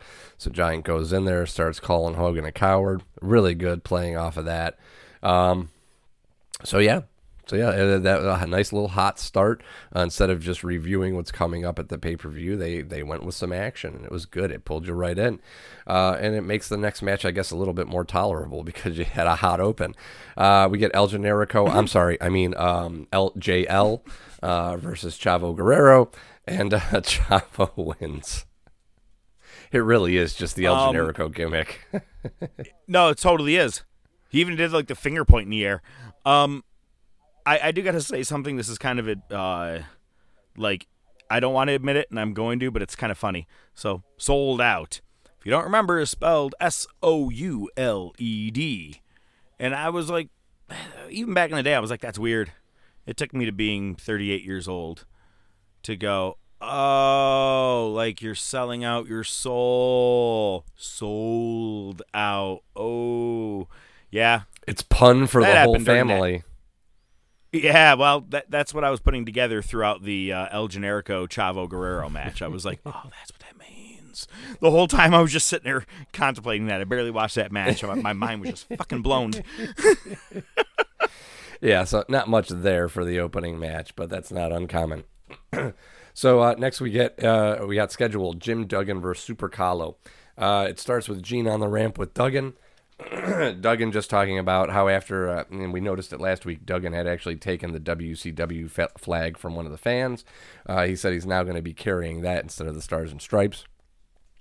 And they do the and the tape in his crotch. yeah, let's hope so. Uh, and uh, we get the Oscars again. Uh, Duggan's music starts playing before he's even done saying what he's saying, and he tries to squeeze it in there, and basically he calls out Sting. So he gets in the ring, and Calo's music hits, uh, but Sting just comes out and death drops him. Fucking great. It takes Fucking great and takes off. Um, and Zbyszko's basically just, you know, basically saying, yeah, Sting's part of the NWO now. Uh, the one thing that I didn't like is while Duggan did definitely sell it afterwards, he also didn't because he still got up and did the whole thumbs up walk around the ring and ho, and then he grabbed his head again. It was like, Jesus Christ, dude, just whimper off into the night, for God's sake. Uh, Choose one. Either you're hurt or not, buddy. yeah, right. Exactly. Kayfabe, pal. Uh, next, we get Sergeant Craig Pittman versus Jericho. It was a squash. Jericho won in like two minutes. Uh, and then after that, we had another squash. It was High Voltage versus Harlem Heat. Guess who won that one? Uh, we get some uh, High Voltage. We get a merch spot for uh, sold out. Uh, and then we get uh, Bischoff, DiBiase, and Vincent come out, and they head to commentary. Um, Zbyszko mentions what the hell does he say? Zbyszko goes, you know, the executive company's going to be coming soon. Before you know it, you're going to be mowing Verne Gagne's lawn again. I was like, not many people in that era would have understood that joke. We get it now, and it's almost like Zbyszko did it more for him and the boys Himself. backstage. Because Yeah, back then, who would have fucking known that? Exactly. It was awesome.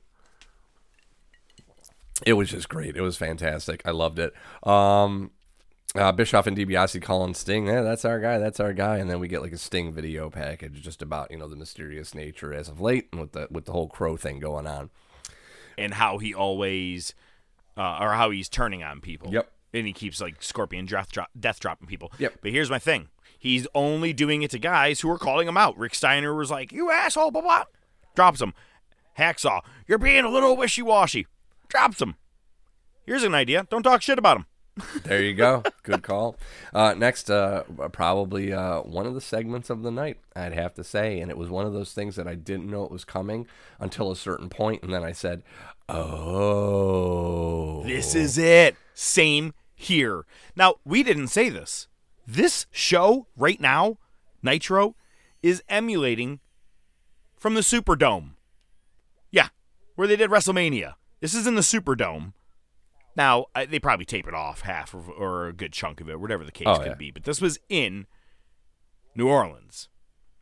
Go ahead. Please talk about the segment. All right, so it's a squash match. We got DDP versus Mark Starr. Um, Bischoff and DiBiase claiming DDP is with the NWO right after the whole Sting thing, and this was a squash. I mean, this was a short, short, short match. Uh, right after the win, Hall and Nash come out to the ring, and you can see Hall has a shirt with him.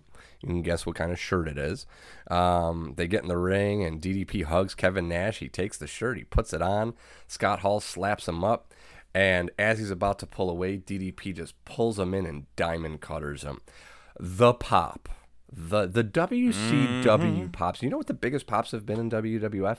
Undertaker's gong. Those have been the biggest pops. Dude, every other couple weeks we get a pop like this from WCW. and it's always off of the diamond cutter. People always Oh, love where it comes out of nowhere. Not not to even just you know uh, take the trademark for Randy Orton, but that really was the original out of nowhere when it came to that RKO Diamond Cutter, whatever you want to do it, because that was that was DDP's. Um, and you just said it too.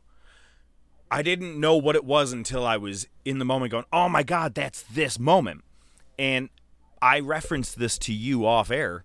If people if you ever watch the resurrection of Jake the Snake Roberts and or just watch the the video, you could YouTube it. DDP for quite some time in his accountability crib had been taking care of Jake, getting him better. And they got a word from I think they actually said from X Pac that Hall is not doing well, thinking about killing himself.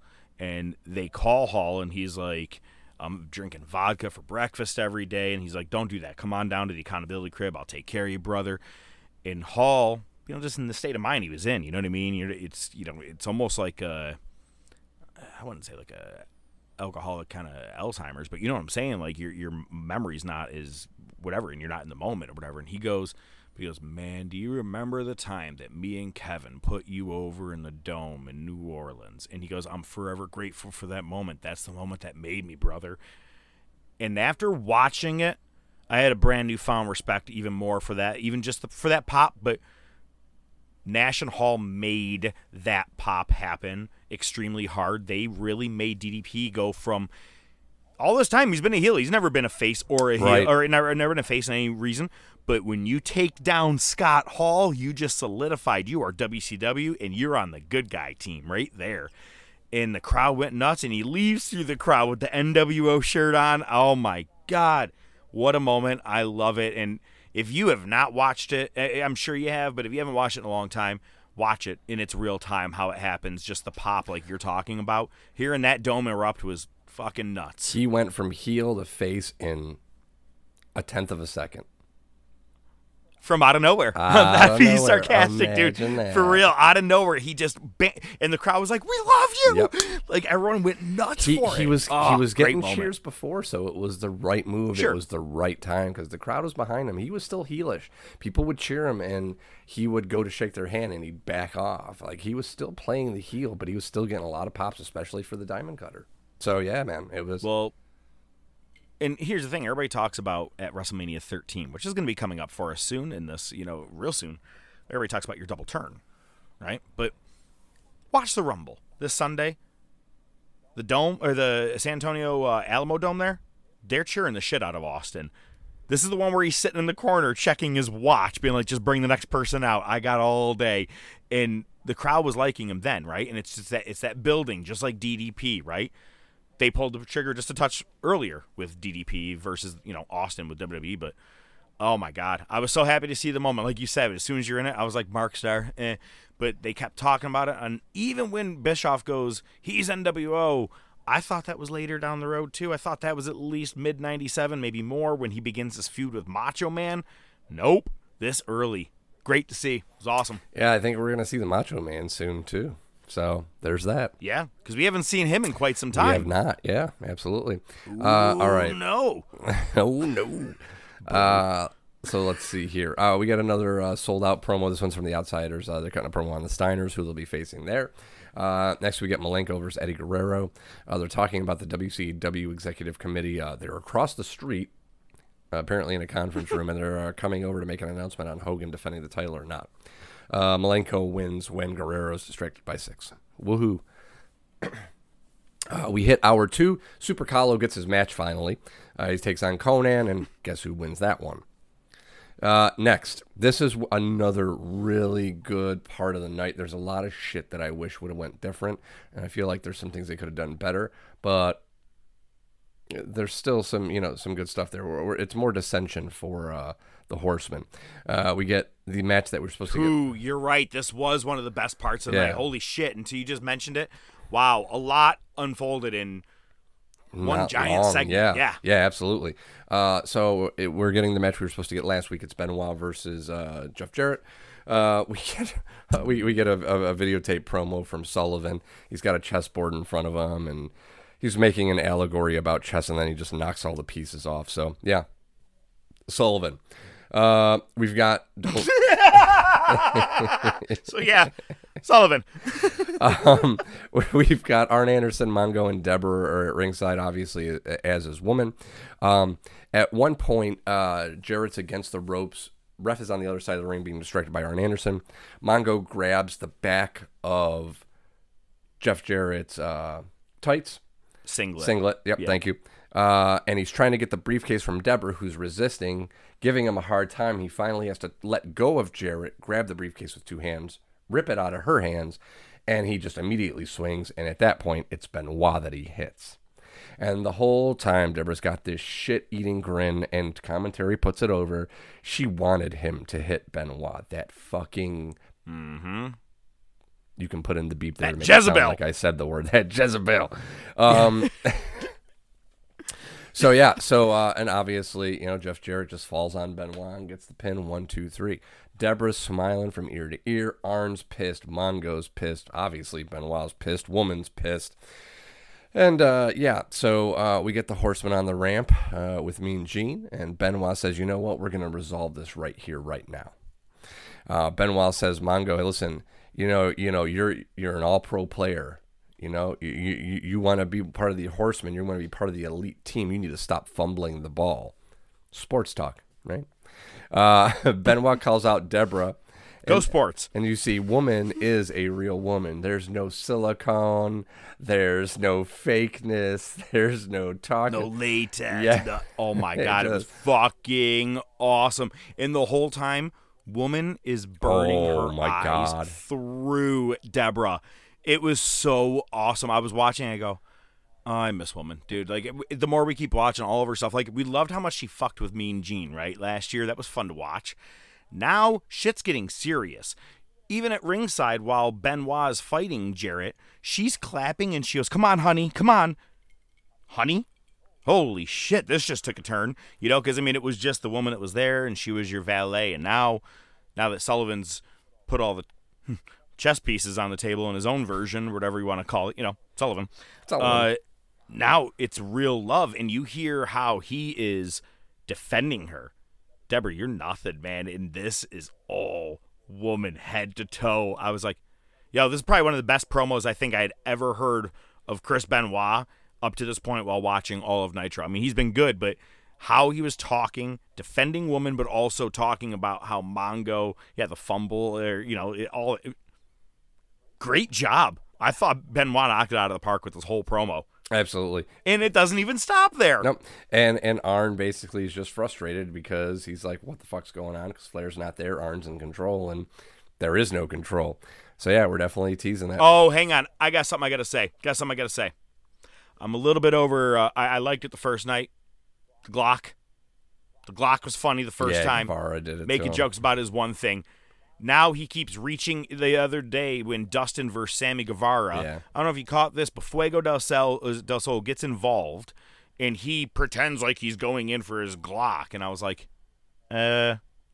And it, like obviously, what are you going to be like uh, Gran Torino and just finger point at guys? You know what I mean? I was like, that's it's kind of weird. Get in the car. Uh, I don't know. I just think the Glock thing has just gone a touch too far. That's I just want to throw that in there. Okay, fair enough. He still was badass Yeah, though back sorry. in '97. So Oh no, eh, yeah, no, he was fine there. Now I do want to bring up another thing. Uh, Were you going to mention about what Deborah's little promo was in this whole piece too? I tried to forget it because you know what my note is. Deborah speaks yet again for some reason. Oh, okay, all right. Now I am appalled that y'all think that I would want anything to be done to Chris Benoit or the Horseman. Yeah. I love y'all, something like that, you Yep, know. pretty much. And I started thinking to myself, what's that? No, yeah, you nailed it. Yeah, that's all. Oh, thank you. Okay. Or it could have been, I'm made of plastic, y'all, and they only want me here because I'm eye candy and Mongo's a dumb man. But anyway, with that being said, she ends up being in WWE with Jarrett at some point. When does that all switch out? Because now I'm over here going, she just did that, Well- but I don't know how long she stays with Mongo. I actually forgot that she even existed in WCW for a good chunk of change. So the fact that she's here, I'm like, well, when does this whole switch out happen? So I wonder if that'll happen soon. And well, uh, at some point she ditches Mongo and goes for Austin. So, you know what's funny is that Austin, enjoy my wife, eh? Eh? Angle said to Jarrett, Jarrett, enjoy my wife. I'm sorry. CM Punk said to everybody, everybody, enjoy my sloppy seconds. All right. All right, what else happened on Nitro? Oh, but back to my point of Yeah, this whole thing. Deborah. This is getting awesome because Arn's like, Ric Flair, he's at home and he's sick about the whole situation. You know, is this when the Horseman starts to really break up? Pretty much, because I don't think there's much of an iteration left after this, other than when Flair comes back after his hiatus. When he gets into it, the, the Which I'm, is the alre- tuxedo ceremony thing, right? No, it's the I'm already So that- fired. yeah, Right, and everybody's all tuxed up. Except for first. Flair. Flair has a but suit Dean on, yeah. Malenko is a part of the Four Yes. Horsemen at that time. Yes, you're absolutely correct. So I don't know how this all plays out. If Mongo's getting kicked out, I'm actually I didn't pay attention to. Again, I was a WWF guy. I would dabble with Nitro in commercials, go back and forth, but I really I was watching the NWO stuff. You know, you were really into the main Right. parts. When it was Four Horsemen, I was like, eh, they've been on WCW for years. Fuck it. And I wasn't really paying attention to even really see what happened. So. I'm actually curious how this all plays out, especially with Deborah, y'all. Unfortunately, I don't think she's going to fall down the flight of stairs like we want her to, but that's a different story altogether. Uh, all right, so next we get uh, Billy Kidman versus Scotty Riggs. Scotty Riggs still using the American Males music, and it gets worse each and every time I hear it. Uh, Riggs wins with. Uh, I have a prediction. It's a spoiler prediction, but go ahead. Finish your rigs and, and everything. Go ahead. Oh, okay. Riggs Riggs! wins with uh, I forget what they call it, but it's basically a perfect plex, uh, which is Bagwell's finisher. And Bagwell's on the Mm. ramp with uh, he's he's starting to don the big hat. He's the hat the hat's Yep. starting to come in. Um, and he's Yeah, just, it's it, it- it's only a little bit right now. He becomes Abe Lincoln down the road. Did you say Abe Lincoln? God, I knew you were gonna do it. I swear to God. What a You got a show. nice pair of boobs. um, but God, I don't even know where the fuck we just went with this. Oh, um, Kidman and Riggs. Riggs won. First, Kidman. Did anybody check this dude's license? he looked like he was 14 in this match, man. Every match. Second of all, yeah, that's true. Um, God, you really threw me off with that. Um, Kidman versus uh, Riggs. who was he facing?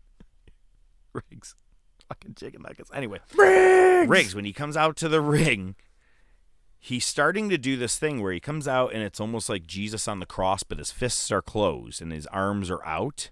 Who does that remind you of? Scott Hall. Nope. Oh, Jesus Christ. Yes. He's gonna start being the Bible man. No, no. He Raven. Oh, oh, you're talking about Riggs. Kidman. I, I was still thinking about Riggs. Oh no, I am talking about Riggs. Oh. Riggs came out with his arms out like this, Mhm. and he was doing it uh, arms. And I'm saying like this, like everybody can see. I'm saying like Jesus on the cross, but his, his fists were closed, and it looked like when Raven does that. Right. And Riggs ends up being in the Ravens flock. Is this like a prelude? Just wonder when Ra- Raven's coming in. You know, we're starting to. You know, it's not like we're really spoiling anything. Like people are like, oh, I didn't know he worked in WCW. I'm just more wondering when that's going to happen because when he put his arms out, I go, shit, that looks a lot like that. And he ends up being in there, but he's also drifting away from Buff Daddy. That's the other thing. Uh, Marcus Bagwell goes, because you know I'm buff, baby. I'm like, oh, now we're already into, into the buff phase. Yay. Oh, boy. Yeah. I liked it better, better when he was Marcus Alexander. I was happier when his mom wasn't there. no. All right. Did you ever know that he was on a? Uh, no, yeah, no, I'm with you. Did you Did you ever know that he was on like one of those uh, Showtime late night shows, and he was like a gigolo? I think the show was called Gigolos. That's hilarious. Look into that. Buff Bagwell was a gigolo. All right. I'm gonna pass on He's that. just a gigolo, and everybody knows he's the one they call Buff Daddy. You're welcome. That was on the fly. Oh wow. Jesus. Okay. We ready? Boo. Ready to move? Boo. I don't, dude. I don't even know, man. You mentioned some weird things, and I got all confused. So you were talking about the hat, Abe Lincoln. We're off and running. Go. L- loud noises. Uh, next we get Luger versus Rick Fuller. Uh, tall dude, tall looking dude. Uh, it's a squash. There's a uh, as he's leaving, slapping everybody up, Giant comes walking out, and they kind of stop, do the stare down. They kind of just walk by each other. I did like that. I did like that. They had a history together. Giants obviously turning. They just had the match at at Starcade as Mhm. well, just like what three weeks prior. Mm-hmm. But him being out of the NWO, it's like okay, all right, we're not. Uh, I guess we don't have to come to blows right now. And they just stare each other down and then just walk on by. I dug it, dude. And I think even Zbyszko goes, "Wow, look at the giant and the shape he's in." Yeah, yeah, yeah, yeah. So lean but ripped, man. He was. I was like, God. I'm like. It's funny to watch him like that, and then like in 2006, he's like 590 pounds. You know what I mean? Like he's like way bigger than he should be, and he got that diet. 2008 comes back slim, looking like he is in 97. Here, it's just the the ebbs and flows of his body. But It's almost he- like this is probably one of the best shapes. Yeah. Oh my god. oh my god. Do you think every heel turn has a different look? Oh my god. Hey, tonight we're gonna turn you face at the beginning of the show, but at the end we're gonna uh, turn you heel. All right. How about you shave my head? Done. Done. Oh my god! Uh, Giant comes in the ring. uh, He's with Gene. He just cuts a promo on Hogan. Uh, next, we get Arn Anderson versus Rick Steiner. Uh, basically, Arn apparently looks like a bitch in this match, and I don't like it because basically his whole thing is, "Where are the Horsemen? Why aren't they here?" And he gets out of the ring and actually is like, "What the fuck? Why aren't they here?" and he just leaves and goes to the back. Uh, they do mention uh, that there's apparently an argument backstage uh, between the horsemen, but they never go to it. So, like I said, this whole thing kind of just fell flat. Um, Gene's with the Steiners afterwards, and we, we get our best Scott Steiner promo. Uh, um, just loud noises. Um, just cutting promo on the Outsiders, and uh, they also get played off like the Oscars for running too long. Uh, well, I think there's a reason behind this, and you're gonna notice it in the main event. Um, I think they were really strapped for time. Arn, what can you do? How about I go out there and I look like a bitch and I go, "Where's all my team and everybody at?" And then Scott Hall, start saying your thing, but we're gonna play the music in the background because if you were to start watching the match in real time on Nitro and they were ending at what was it, ten o'clock at that 10. point? Yeah, they, they were only two. Yeah, they started this match at like nine fifty six. Yeah. So no room to play.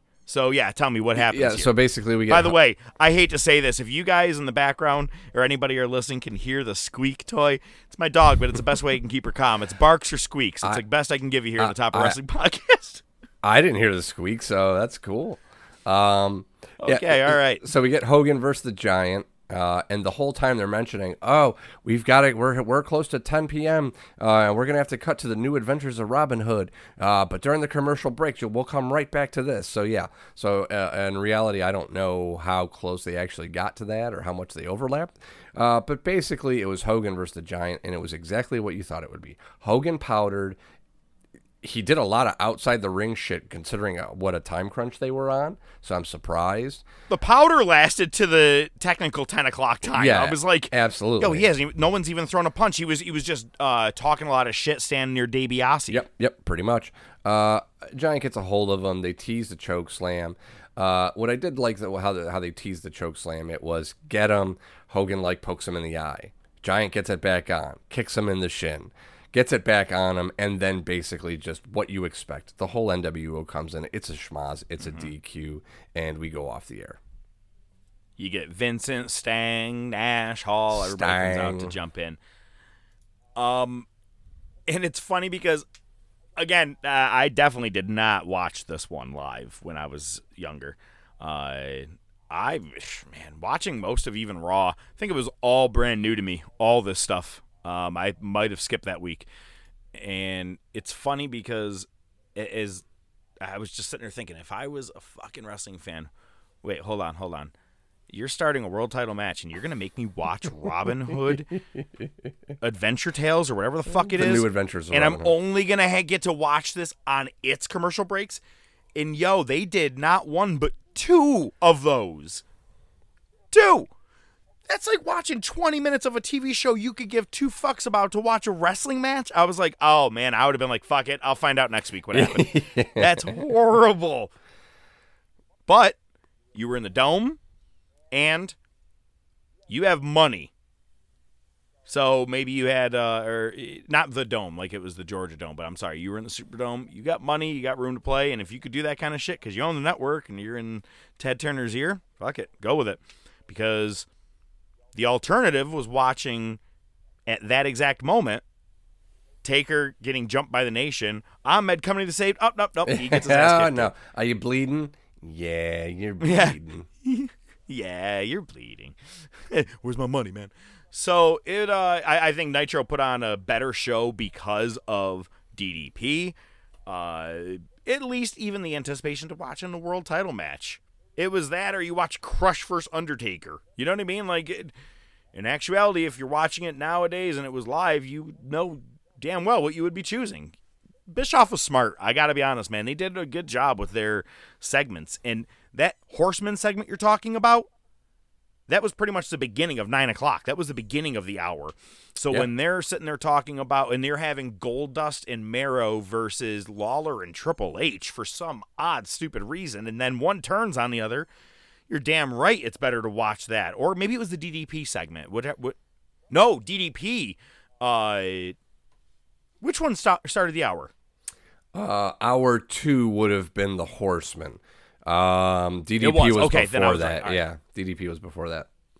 But tell me that doesn't keep you intrigued into the show too. If you were watching, you put DDP doing that. Shit, do I transfer Dude, over you to heard the Raw right pop. now? you heard the pop. The TV Yeah. crowd ain't going to be much different. I wouldn't even I wouldn't have changed it if I was watching live back in the day. You know, No. it's just I just I really like going back and seeing who produced a better show and at which hour, which time frame, you know, segments, who was doing what, and Bischoff was doing a better job. Speaking of, you have his 83 weeks podcast. Did you hear that Tony Khan said there should be a documentary called 72 to 1? Meaning dynamite to NXT. I'm pretty sure that's what he was alluding to. 72 to 1. Jesus, I don't think it was seventy-two to one. NXT definitely had more than one week. I think it was more sarcasm than Oh, anything. but okay. It was. Uh, it, I, I I just found that pretty funny. So yeah, now we are. You know that's a wrap up for this week's Monday Night Wars. Next week we have, of course, the following week, but of normal. But we have the fallout from everything that happened with the Royal Rumble. This is where your quote unquote winner is Stone Cold Steve Austin. Quote unquote. I love this Rumble because it was one of the first ones that you were like, that's not right. That's that's that's cheating, man. It's great. I loved it. Next week we are back with our top topic, and the top topic, I had to up it up, man. I, I thought I was gonna do 25 matches. Don't worry, I hate you didn't do the normal so 50. much. Yeah, at least yeah, it I wasn't fifty. No, no. I, I went to the top 30 matches of 2021. The reason being, there were just a couple that I was like, ah, that was just that one. It was that good too. And what would I edge out? And I didn't want to edge out. And I said, 30 is a nice round number because it's our show. All right. But we have our newest segment for season four. This is something that's going to be new. Today's probably going to be one of the shorter versions of this segment.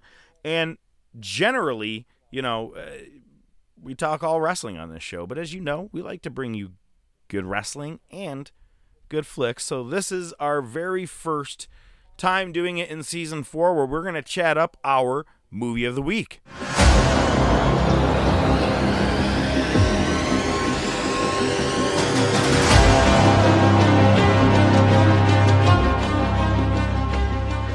Well, we decided to start with a fun one. I mean, why not? Why not get serious and just dive into it? Ultimately, it's just because it's something that I have basically committed to memory, so I feel like I can speak on it with no notes. We also and we also figure that it's if we're going to open the segment this way, it's a segment that you can't refuse. Too soon? Too much? No, that wasn't too bad. That was all right. That was all right. I'm not going to boo it, Thank but you. I'm not going to I'm not going to give you the golf clap. It was all right. Golf clap? all right. Please go on. Leave the commentary. Take the cannoli.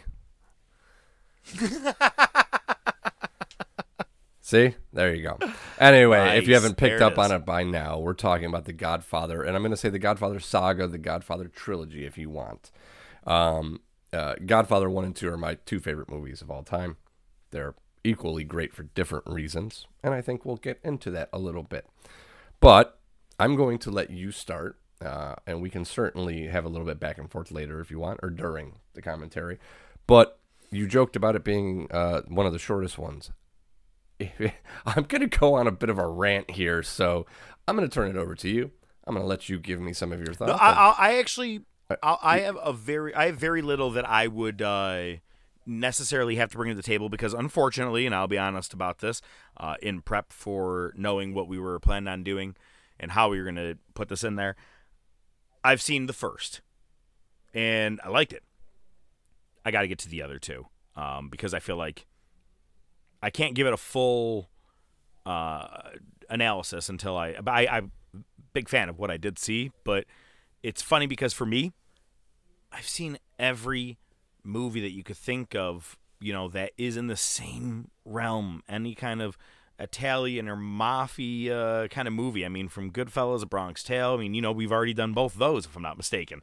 You know, it's for me, it's right in the same area. Just never was able to watch it really in its entirety because there was always like commercial breaks, things like that. I'm a person that if I'm going to watch a movie, I want to really sit and watch it um, in its entirety, unedited. And I finally got the opportunity. So, nah, a, a very big fan, but I want to hear your take and don't worry about spoilers. It's, you know, a couple years old, It's so it's not like you're going to ruin anything old, for me. yeah. All right. Well, yeah, you know, you mentioned a Bronx Tale, you mentioned Goodfellas, you know, movies of that nature. Uh, this is a very unique uh, mafia film. It, it it's it, it- there's definitely some violence here and there, but it, it goes so much further. Um, there's a whole timeline throughout all three movies, and you really have to understand what's occurring during that timeline, especially since there's a lot of flashbacks in the second part. So basically, Godfather 1 opens up um, during uh, the day of the Godfather's daughter's wedding. And the whole idea is that as a Sicilian, he can't refuse a request on the day of his daughter's wedding. So he's basically holding court, if you want to use a wrestling term.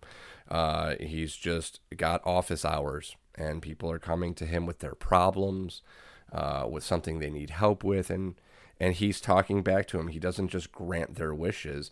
He has a discussion with these people. They're like family to him. Uh, Godfather obviously is a familiar, f- familial term, right? Uh, you know, more specifically with religion and, and Catholicism, but that's I'm one. That's Multiple times. there you go.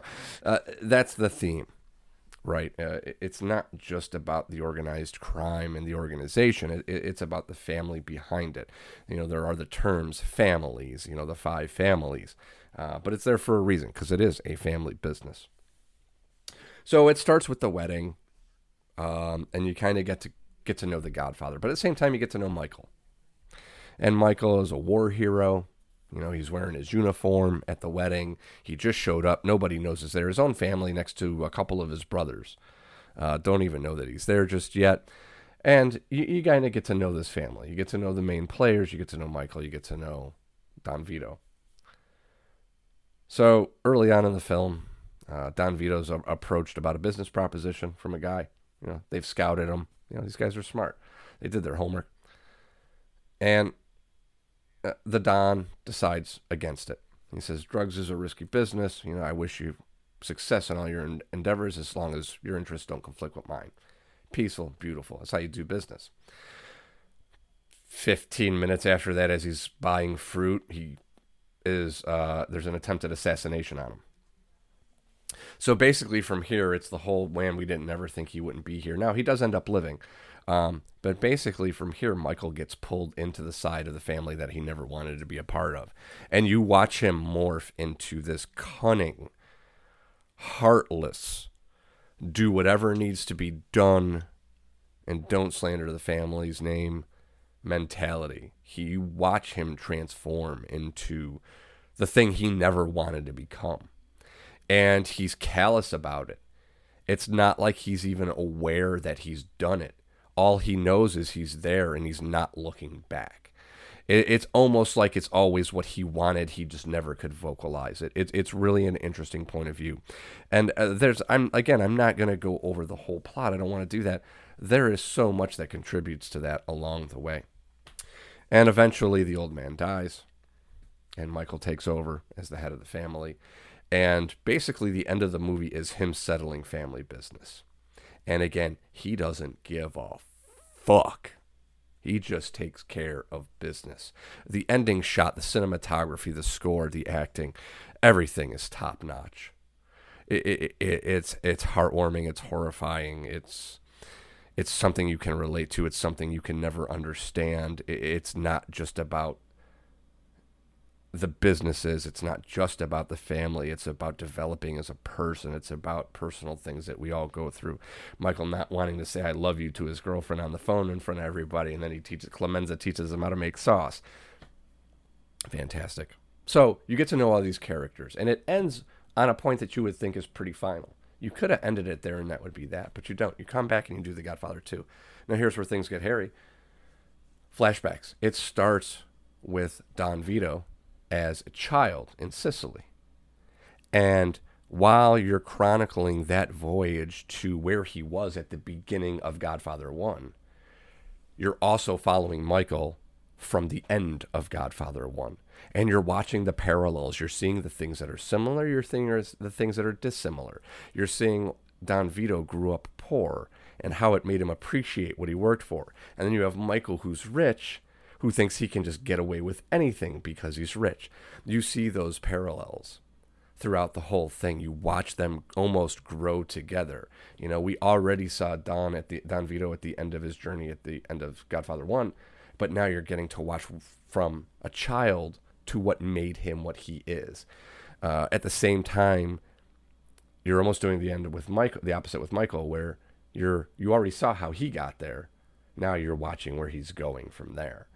So just having those things in tandem, and Pacino and De Niro both play their parts to perfection. The stories that are told, again, it's not just about the criminal element, it's about the family element and just the interactions between these people and how they made a name for themselves during those times. It's it's just an absolutely stunning film. It really is. It's one of the greatest movies ever. Just seeing uh, that story get told. Then you have The Godfather 3. I was gonna say I feel like a lot of people are kind of mixed on this one, so I'm so I, am gonna go over the good. I'm gonna go over the good. The, originally top they were of wrestling. We do uh, top of stuff. Yeah, originally they were gonna call it the death of Michael Corleone, which would have been great. Um, the story was there. It's much further, you know. Godfather one and Godfather two definitely had some time in between them, but not that much in the grand scheme of things. Uh, between two and three, there was much more of a gap. Michael's an old man now probably the same age his father was in the first movie. Um, he's living the life in New York City in high rises. He's he's quit all illegal businesses. He's going legitimate, but he's got the connections and the money that he can make things happen. So, you know, it may not always be the most moral of moves, but he's as legitimate as he can get, right? Uh, and, and, the movie basically starts. Um, he's receiving an award from the Vatican, I believe, and. Uh, his ex, you know, he, he's divorced from his wife, um, but his daughter and his son are there. Uh, and and like his father did in the first movie, he holds court, and it's with his son. His son wants to be a musician. He doesn't want to go to law school like his father wants him to, and his son basically says "fuck you." It's a complete 180 from the first movie. It's the same scenario. It's a 180. I thought it was wonderful. So basically, uh, Michael, what his his goal is is he wants to work with the Vatican to invest and take control of a company called Immobiliare, which just would be a juggernaut. But he has to deal with the politics of the Vatican. And as much as he's trying to get out and be legitimate, he gets pulled exactly in where he was. And that's where that where that wonderful most historic line comes from. Just when I thought I was out, they pulled me back in had had a lot going for it. And the ending, the ending is heartbreaking. Al Pacino starts screaming, but there's no sound. There's just some music.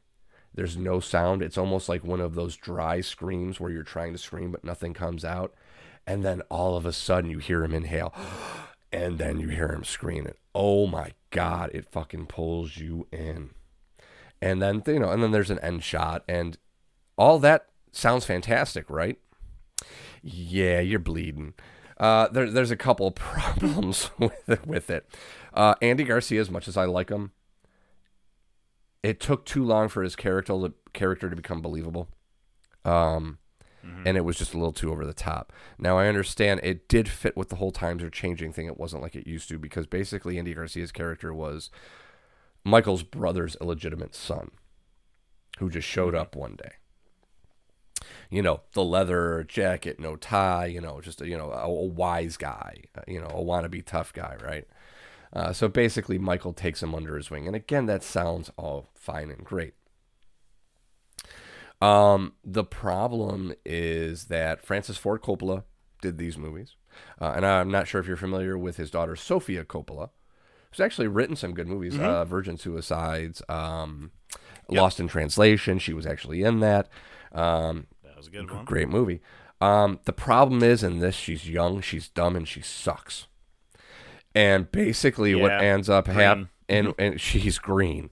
And what happens is there's a love story between her and Sonny's illegitimate son. So basically, it's incest. Hmm. It just lost its way, and there was So that part of the movie is only good in certain states. uh, you know, Alabama, Pennsylvania, you know. Yeah. But so um there was so much potential and it just fell flat on its face. It was terrible. There are aspects that you can pull out of it and say, you know what, this is great. Uh, he has a scene where they're all in Sicily and he's with Diane Keaton, who's his ex-wife at this point. Great scene between them. A great scene between them. But man, it- it's just stellar performance. I love Al Pacino. He does great in this. Uh, Robert Duvall was great. Uh, you know, obviously Marlon Brando was in the first one. Jim, Jim Jimmy Caan was in the first one. Um, Adrian plays the sister, Michael's sister. Oh shit! Um, nice. You know, so to think, uh, Tyler Shar or whatever. yeah, yeah, yeah. Um, who is Francis Ford Coppola's sister? Really? Yep, there you go. Talia Shire. So yep. it's funny. I I have a I have a newfound respect for your season one uh, finale promo. You had the just when uh, I told you it was gonna be a rant. out, they brought me back in. Yeah, but you but you also did in your promo that that day the uh, you're the Don Corleone on the microphone. now I'm understand why you referenced it so much. Yeah. Is it? Well, I that- didn't realize it was that much your favorite. Well, and uh, and just the reason that I like that line, it's a Jay Z song where uh, Lenny Kravitz actually plays the guitar and does the hook. Um, that yeah, that's a line in it, and I Oh, love yeah. it, and I love it. Uh, yeah, it's just a good line. Nice. So yeah, that's uh, one of my two favorite movies of all time. Um, kind of disjointed, but again, it's just there is so much there to like. Even in a shit show like Godfather Three, there there's a lot of content and a lot of good shit that came out of it. Just unfortunately, Sofia Coppola was a bag of shit, and the incest storyline had to go. That's my rant. I'm sticking to it. I'm excited, man. This is a, a fun new thing to do this season, and yeah, it's obviously the, the every other week kind of thing that we'll be doing this. But you know, to, if you're doing your favorite, then I'm gonna have to do mine. Three men and a baby. You could totally see a ghost in the window. I mean, come on, man. You got Steve Guttenberg, Ted Danson, all at their finest. Well, it is uh, another one in the books. Ladies and gentlemen, we'll be back next week, 12 o'clock Eastern, on Wednesday, as always. Don't forget, I predicted tonight Jeff Hardy is showing up on Dynamite. If he doesn't, he'll show up another time. Anyway, we really appreciate you listening to the Top of Wrestling podcast. I am the professor. Professor, god damn it. Boo! Boo! God damn, we shouldn't have took taken a month off, man. I can't do my job anymore. I can't work like this. Take two. That'll be edited out. Nope. All right. We're live, pal. Hey, ladies and gentlemen, thank you very much for li- Oh, we are live. Oh shit. I- That's one of my favorite things I've said. All right, start over. Uh, we, we're live, pal. and you only know that I have half the brain that you do. That's something I should say to you on a weekly basis. All right. Thanks for listening to the Top of Wrestling podcast. I'm the professor. I got that name right. I bid you a farewell. He is ODM, and as we all know, as we all know, he leaves us every week with just four words. What do you got for him, ODM?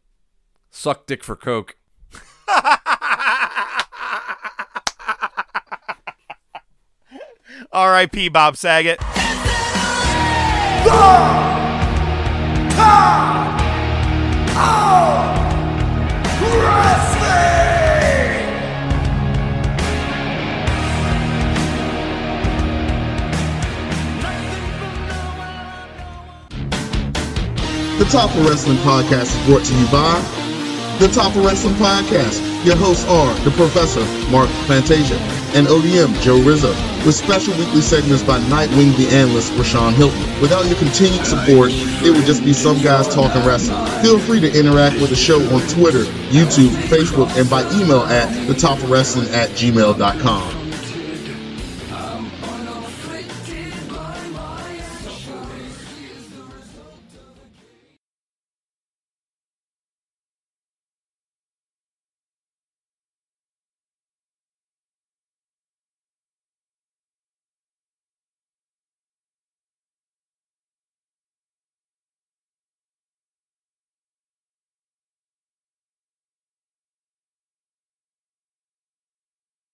My transitions this week, they're smooth like butter.